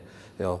A do jaké míry ta humanitární krize... Buďte rád vlastně aspoň za publicistiku, pane. Já, tady, pane já, já souhlasím se vším, co tady, souhlasím se vším, co tady říká kolega. Ještě bych k tomu přidal, to není jenom Jemen, že jo. Vlastně on, oni rozdělili taky blokádu Kataru třeba rozdělili, že jo. Oni, eh, oni mají dneska nepřátelé v Iránu, stejně složité vztahy s Turecku, ale o to nejde. Víte, problém je pokrytý... Pane předsedo, za našeho mlčení. To Pro... je to, proč se ptám na tu, na tu ne, zářijovou ale, cestu. Já, já jsem rád, že to tady otevřel, že konečně můžeme mluvit, jako jo. A zdá se, že kolega tak takže ne zamlčení, jako, ale to pokrytectví, o kterém tady mluvíme, ten dvojí metr, o kterém tady mluvíme, to není jenom věc České republiky, to je věc vlastně dneska i ostatních zemí západu. Jste no měli řekli... bychom začít u sebe, to znamená Česká republika ano, v rámci ta. Evropské ano. unie může... No. Kroky ale, iniciovat. Ano, slyšeli jste ale... premiéra, ten se k tomu nehodlá. No, a... Řekne, že je mu líto Jemenu a, a, teda, ale... a teda, ale obchodní vztahy se Saudskou Arábií bychom měli rozvíjet. Počkejte, jako pane, pane, pane Moravče, zase jsme u toho rozdělení exekutivy a politiky. Jo, protože premiér je premiér, ale v momentě, kdy sněmovna se na něčem usnese, kdy výbor zahraniční se na něčem usnese a vyhodí ten, to politické směřování, tak potom to už může jít uh, tou administrativní mašinérií vlastně. Takže chystáte se. Chystáte no, se jako zahraniční výbor jen, jenom, Saudskou Arábii otevřít. Jenom upozorňuji, že to není věc jednoho usnesení zahraničního výboru. Uvědomte si, že to je věc pokrytectví západu. Ano. My máme takovou filozofii, že máme hodné diktátory a zlé diktátory. Zlé diktátory třeba je Bašar Asad, hodný diktátor byl Muhammad byl Salman. A takových bylo víc. My jsme byli nadšeni, z těch synů jsme vždycky nadšeni, že jo. Gamal Mubarak, to je osvícenec, Sail, Sail ten Kadáfi, že jo, ten no, syn, taky jsme zbožňovali. Vždycky ty syny vidíme koup. Jako velké naděje a oni se ukážou, že jsou ještě horší než ti otcové. Máme hodné diktátory a těm hodným diktátorům odpustíme cokoliv. Jako a protože v případě Donalda Trumpa tam jde o zakázku sto deset miliard dolarů, tak samozřejmě máme obrovskou pochopení pro to, co se v Saudské Arabii děje. Ale mě připadá... Pane předsedo, proto se ptám, počkejte, ono nejde o naše zakázky. Ale toto, moment, ale tady, no samozřejmě, ale, ale, ne, ale neměli ne. bychom někdy zvážit, jestli tyhle ekonomické výhody jsou skutečně to poslední, co máme zvažovat, co pak je možné, mě aby... se neptejte tady, ale, jste předsedou zahraničního výboru, no, měl jste stanovisko předsedy poslanecké si, sněmovny v září. Konzulát, konzulát je místo, které zřizujete na území svého státu, aby tam bylo nedotknutelné. A to snad neděláme proto, aby ty státy tam vraždily ty lidi. Chápete, to přece je úplně porušení všech civilizačních norem. Jako, a není možné, aby se politika... Chápete, to je totiž naprosté diskvalifikace diplomacie, co my dnes vidíme. Politika Spojených států se děje takovým způsobem, že pan Trump řekne, mně se tady tenhle chlapík Kim Jong-un líbí, to je, má rád svou vlast. Mně se líbí tady ten Muhammed Bil Salman, který z okolností mi dává miliardové. To je skvělý chlapík, jako. Takže tyhle diktátoři jsou najednou dobří, na to si máme zvyknout, pak se nedivíme, že se děje to, co se děje, že jsme jednou takhle překvapení, protože tady tahle politika Merklová, ta se nám nelíbí, ale Kim Jong-un, to je fajn chlapík, jako protože má rád svou vlast. Nezlobte se, to by se dalo říct Adolfu Hitlerovi. I Adolf Hitler řekl, ten chlapík se mi líbí, teď on má vlast své, teď on má rád své Německo. Takhle se přece nedá dělat zahraniční politika. Jako teď, co vy dneska vidíme... Promiňte, je ne... vy, vy teď mluvíte jako zahraničně politický komentátor, ale no. vy jste aktér, jeden z aktérů české zahraniční politiky. No, proto, to, co... proto se ptám, tady na straně jedné ale ru, ruská přece... G R U si ale, jede ale do, není... do Londýna otrávit bývalého ale... agenta, eh, Saudové rozřežou novináře eh, na své není... ambasádě. Ale to není pravda, já přece tady říkám velmi konkrétní věci. Já říkám, že nemůžeme přece vždycky říkat, protože máme ekonomické zájmy, tak budeme akceptovat to, že se budou čtvrtit lidé na našich ambasádách. No, na našich zatím ne. No, ale tak jako to tady jasný postoj, to, ne, to není jako nějaké komentování. Já přece vyzývám k tomu, abychom skončili s politikou, která je schopna diktátory pokládat za slušné, pokud shodou okolností máme s nimi dobrý obchod. Prosím Co vás, proto uděláte v rámci zahraničního výboru? Znovu zní ta v rámci otázka. Hnutí S P D my máme jednu základní uh, premisu zahraniční politiky a to je jeden metr. Jeden metr, který je metr dlouhý pro všechny. No není, protože pokud zase chcete eh, odvetná opatření vůči Saudské Arábii, tak byste měli podporovat odvetná opatření vůči Rusku, eh, protože, eh, dobře, Rusové si nechtějí asi, a teď to berte, je to opravdu cynické, eh, zašpinit ambasádu, tak eh, otráví agenta venku. Saudové jsou schopni poslat komando, a, aby rozřezalo novináře. Všiml jste si, pane Moravče, že nebyly žádné sankce proti Vietnamu kvůli tomu, že ty dvě Vietnamky otrávily strýce, tuším, Kim Jong-una nějakým sprejem. Že, ne, že to prošlo úplně jako bez... No, proto se ptám na českou zahraniční politiku. Sankcí, ale je, celosvětově, nejenom jest, od nás. Jestli předseda poslanecké sněmovny Radek Vondráček v rámci svého turné hmm. po zajímavých zemích se chystá na návštěvu Severní Koreji, či se chystá do Vietnamu, protože biznis je to nejdůležitější. No, tam, tam v tom srovnání té kauzy Skripal a kauzy, kauzy toho Chášakdžího je to, že ta, ta kauza Skripal byla spackaná. Což jako pořád, pořád mě vrtá v hlavě, jak je možné, že, že by to takhle jako dopadlo. A to, co se dělo na té saudské, saudském konzulátu, vlastně, tak to je, to je věc jak ze špatného amerického filmu. A mně přijde spackana, že, že v autoritativním režimu, kde mají kamery, tak Turci vlastně odhalili, protože jinak by to Saudům, jinak by to Saudům prošlo, pokud by Turci neupozornili e, a, a nedodali důkazy. Já, já si myslím, že Česká republika se musí jasně, jednoznačně stavět k takovémuto zhrubnutí mezinárodních poměrů. Jako pro nás tak, nemůže prostě, protože ano. začneme počítat koruny, tak nemůžeme tady v takovýchto situacích se, se schovávat nebo, si, nebo, nebo se tvářit, že se nás to netýká. Mm. Mě podezřelo, jak dlouho Evropská unie pracuje na tomto stanovisku vůči Saudům. Prostě to je nenormální. To je ten dvojí metr. Prostě někde jsme schopni okamžitě uvalit sankce a začít posílat rakety a tady najednou nevíme, co máme říci, protože, ano, já to chápu, ta situace je vážná. Ale tady to, co je ve hře, je dokonce možná destabilizace režimu v Saudské Arábii. Jak říká Huntington, ve chvíli, kdy se rozpadá vládnoucí elita, tak zápětí zatím může přijmout rozpad i toho systému. A, ne, a to by znamenalo hodně. Takže já rozumím tomu, pokud se obávají toho, co může vzniknout. Ne, nestá, nestá, nestálo by za to, aby Poslanecká sněmovna měla zásadnější debatu o české zahraniční politice, jestliže premiér této země v první hodině pořadu ty věci relativizuje? Pane poslanče Kobzo. Tak my v S P D máme na zahraniční politiku poměrně jasný názor, je to v našem programu a v podstatě to diskuze, kterou vedeme na zahraničním výboru, z toho vychází a zahraniční výbor přijímá usnesení, který nějakým způsobem by měl mělo představovat ten mix názorů tak, jak byla zvolená poslanecká sněmovna. Je prostě samozřejmě jasně, že Saudská Arábie dekády podporuje radikální islám, byť to nebylo přímo, ale nepřímo, má podíl na, těch, na tom, co vzniklo na Středním východě, to je prostě faktem. Já souhlasím tady s kolegou, že je odporná válka, která se vede v Jemenu a Saudská Arábie v tom má významně a bohužel Spojené státy, Británie tam dodávají zbraně. Teď ten autobus těch školáků, co byli zabiti, byly to zbraně dodané Spojenými státy a Británii, to jsou přece věci, které do nebe volají a česká strana se k tomuhle musí postavit jednoznačně. Jestli někdo takové váhat, usnesení tady tak budete... My, váhat, my, my, my bychom váhat neměli. My jsme tady poslanci, já vám mohu říkat kolega, co bude on navrhovat, já vám říkám, co budu navrhovat já, už jsem o tom mluvil s kolegy ze svého poslaneckého klubu a to bude stanovisko, které budeme hájit. Tedy e, zmražení vztahů se Saudskou Arábií, No, já si myslím, že musíme, já myslím, a kritika... musíme mluvit o změně postoje k Saúdské Arábii. Ona se stává policejním ano, režimem. Ano. Jako není to tak, že jsou dobří diktátoři a špatní diktátoři. Je to prostě tak, že to jsou lidé, kteří porušují všechno. Ano. Hodnotově, dokonce úplně civilizačně. Civilizačně to, co se stalo, je porušení základních principů civilizace. Já bych, proto, ještě, proto, pardon, já bych ještě navázal na pana předsedu. Vzpomínám si, že jsem četl zprávu bývalého velvyslance v Saúdské Arábii o školství v Saúdské Arábii, jakým způsobem vlastně to školství produkuje radikální islamisty a posílá je do světa.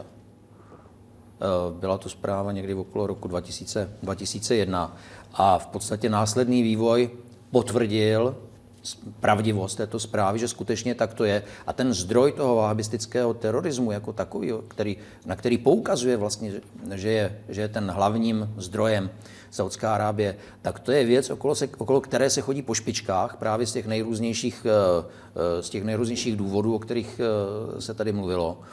A my to také nesmíme, nesmíme opomíjet, my to musíme pojmenovat, musíme reagovat a musíme přijmout nějaké stanovisko. A proto ten vztah k Saúdské Arábie zapotřebí e, nějakým způsobem redefinovat, ale systémově, nejenom k jedné kauze nebo k druhé kauze. Proto Pro, se ptám protože, na obecné principy protože zahraniční politiky. Tady, týkalo se to Ruska, základní, týkalo se to Saúdské Arábie a týká se to... mezi Českou republikou a Saúdskou Arábií je v podstatě mezi systémy, mezi demokracií a, a diktaturou, mezi... Uh... Pane poslanče, proto jsem tady, proto jsem tady nastolil ty, ty dva autoritářské režimy, Rusko a, a Saúdskou Arábii. Já vám děkuji, že jste přijali diskuzi na toto téma, věřím, že v zahraničním výboru ta diskuze bude promítnuta v, nějakou, v nějaké konkrétní kroky, protože od toho si vás daňoví poplatníci platí. Jiří Kobza, já děkuji, určitě... že jste tu debatu tady otevřel dnes. Je, já děkuji, že jsem, děkovat. že jsem dostal prostor. Eh, takové jsou otázky, že tady politici debatují mezi sebou, nikoli za sebou. Děkuji vám, že jste hosty Otázek a těším se na další setkání. Díky. Děkujeme za pozvání. Vám divákům děkuji, že jste se dívali na dnešní Otázky. Připomínám, že nás najdete na internetových stránkách, známe adresy, eh, jsme i na sociálních sítích. Hezký zbytek neděle, pokud možno ve společnosti Zpravodajské dvacet čtyři.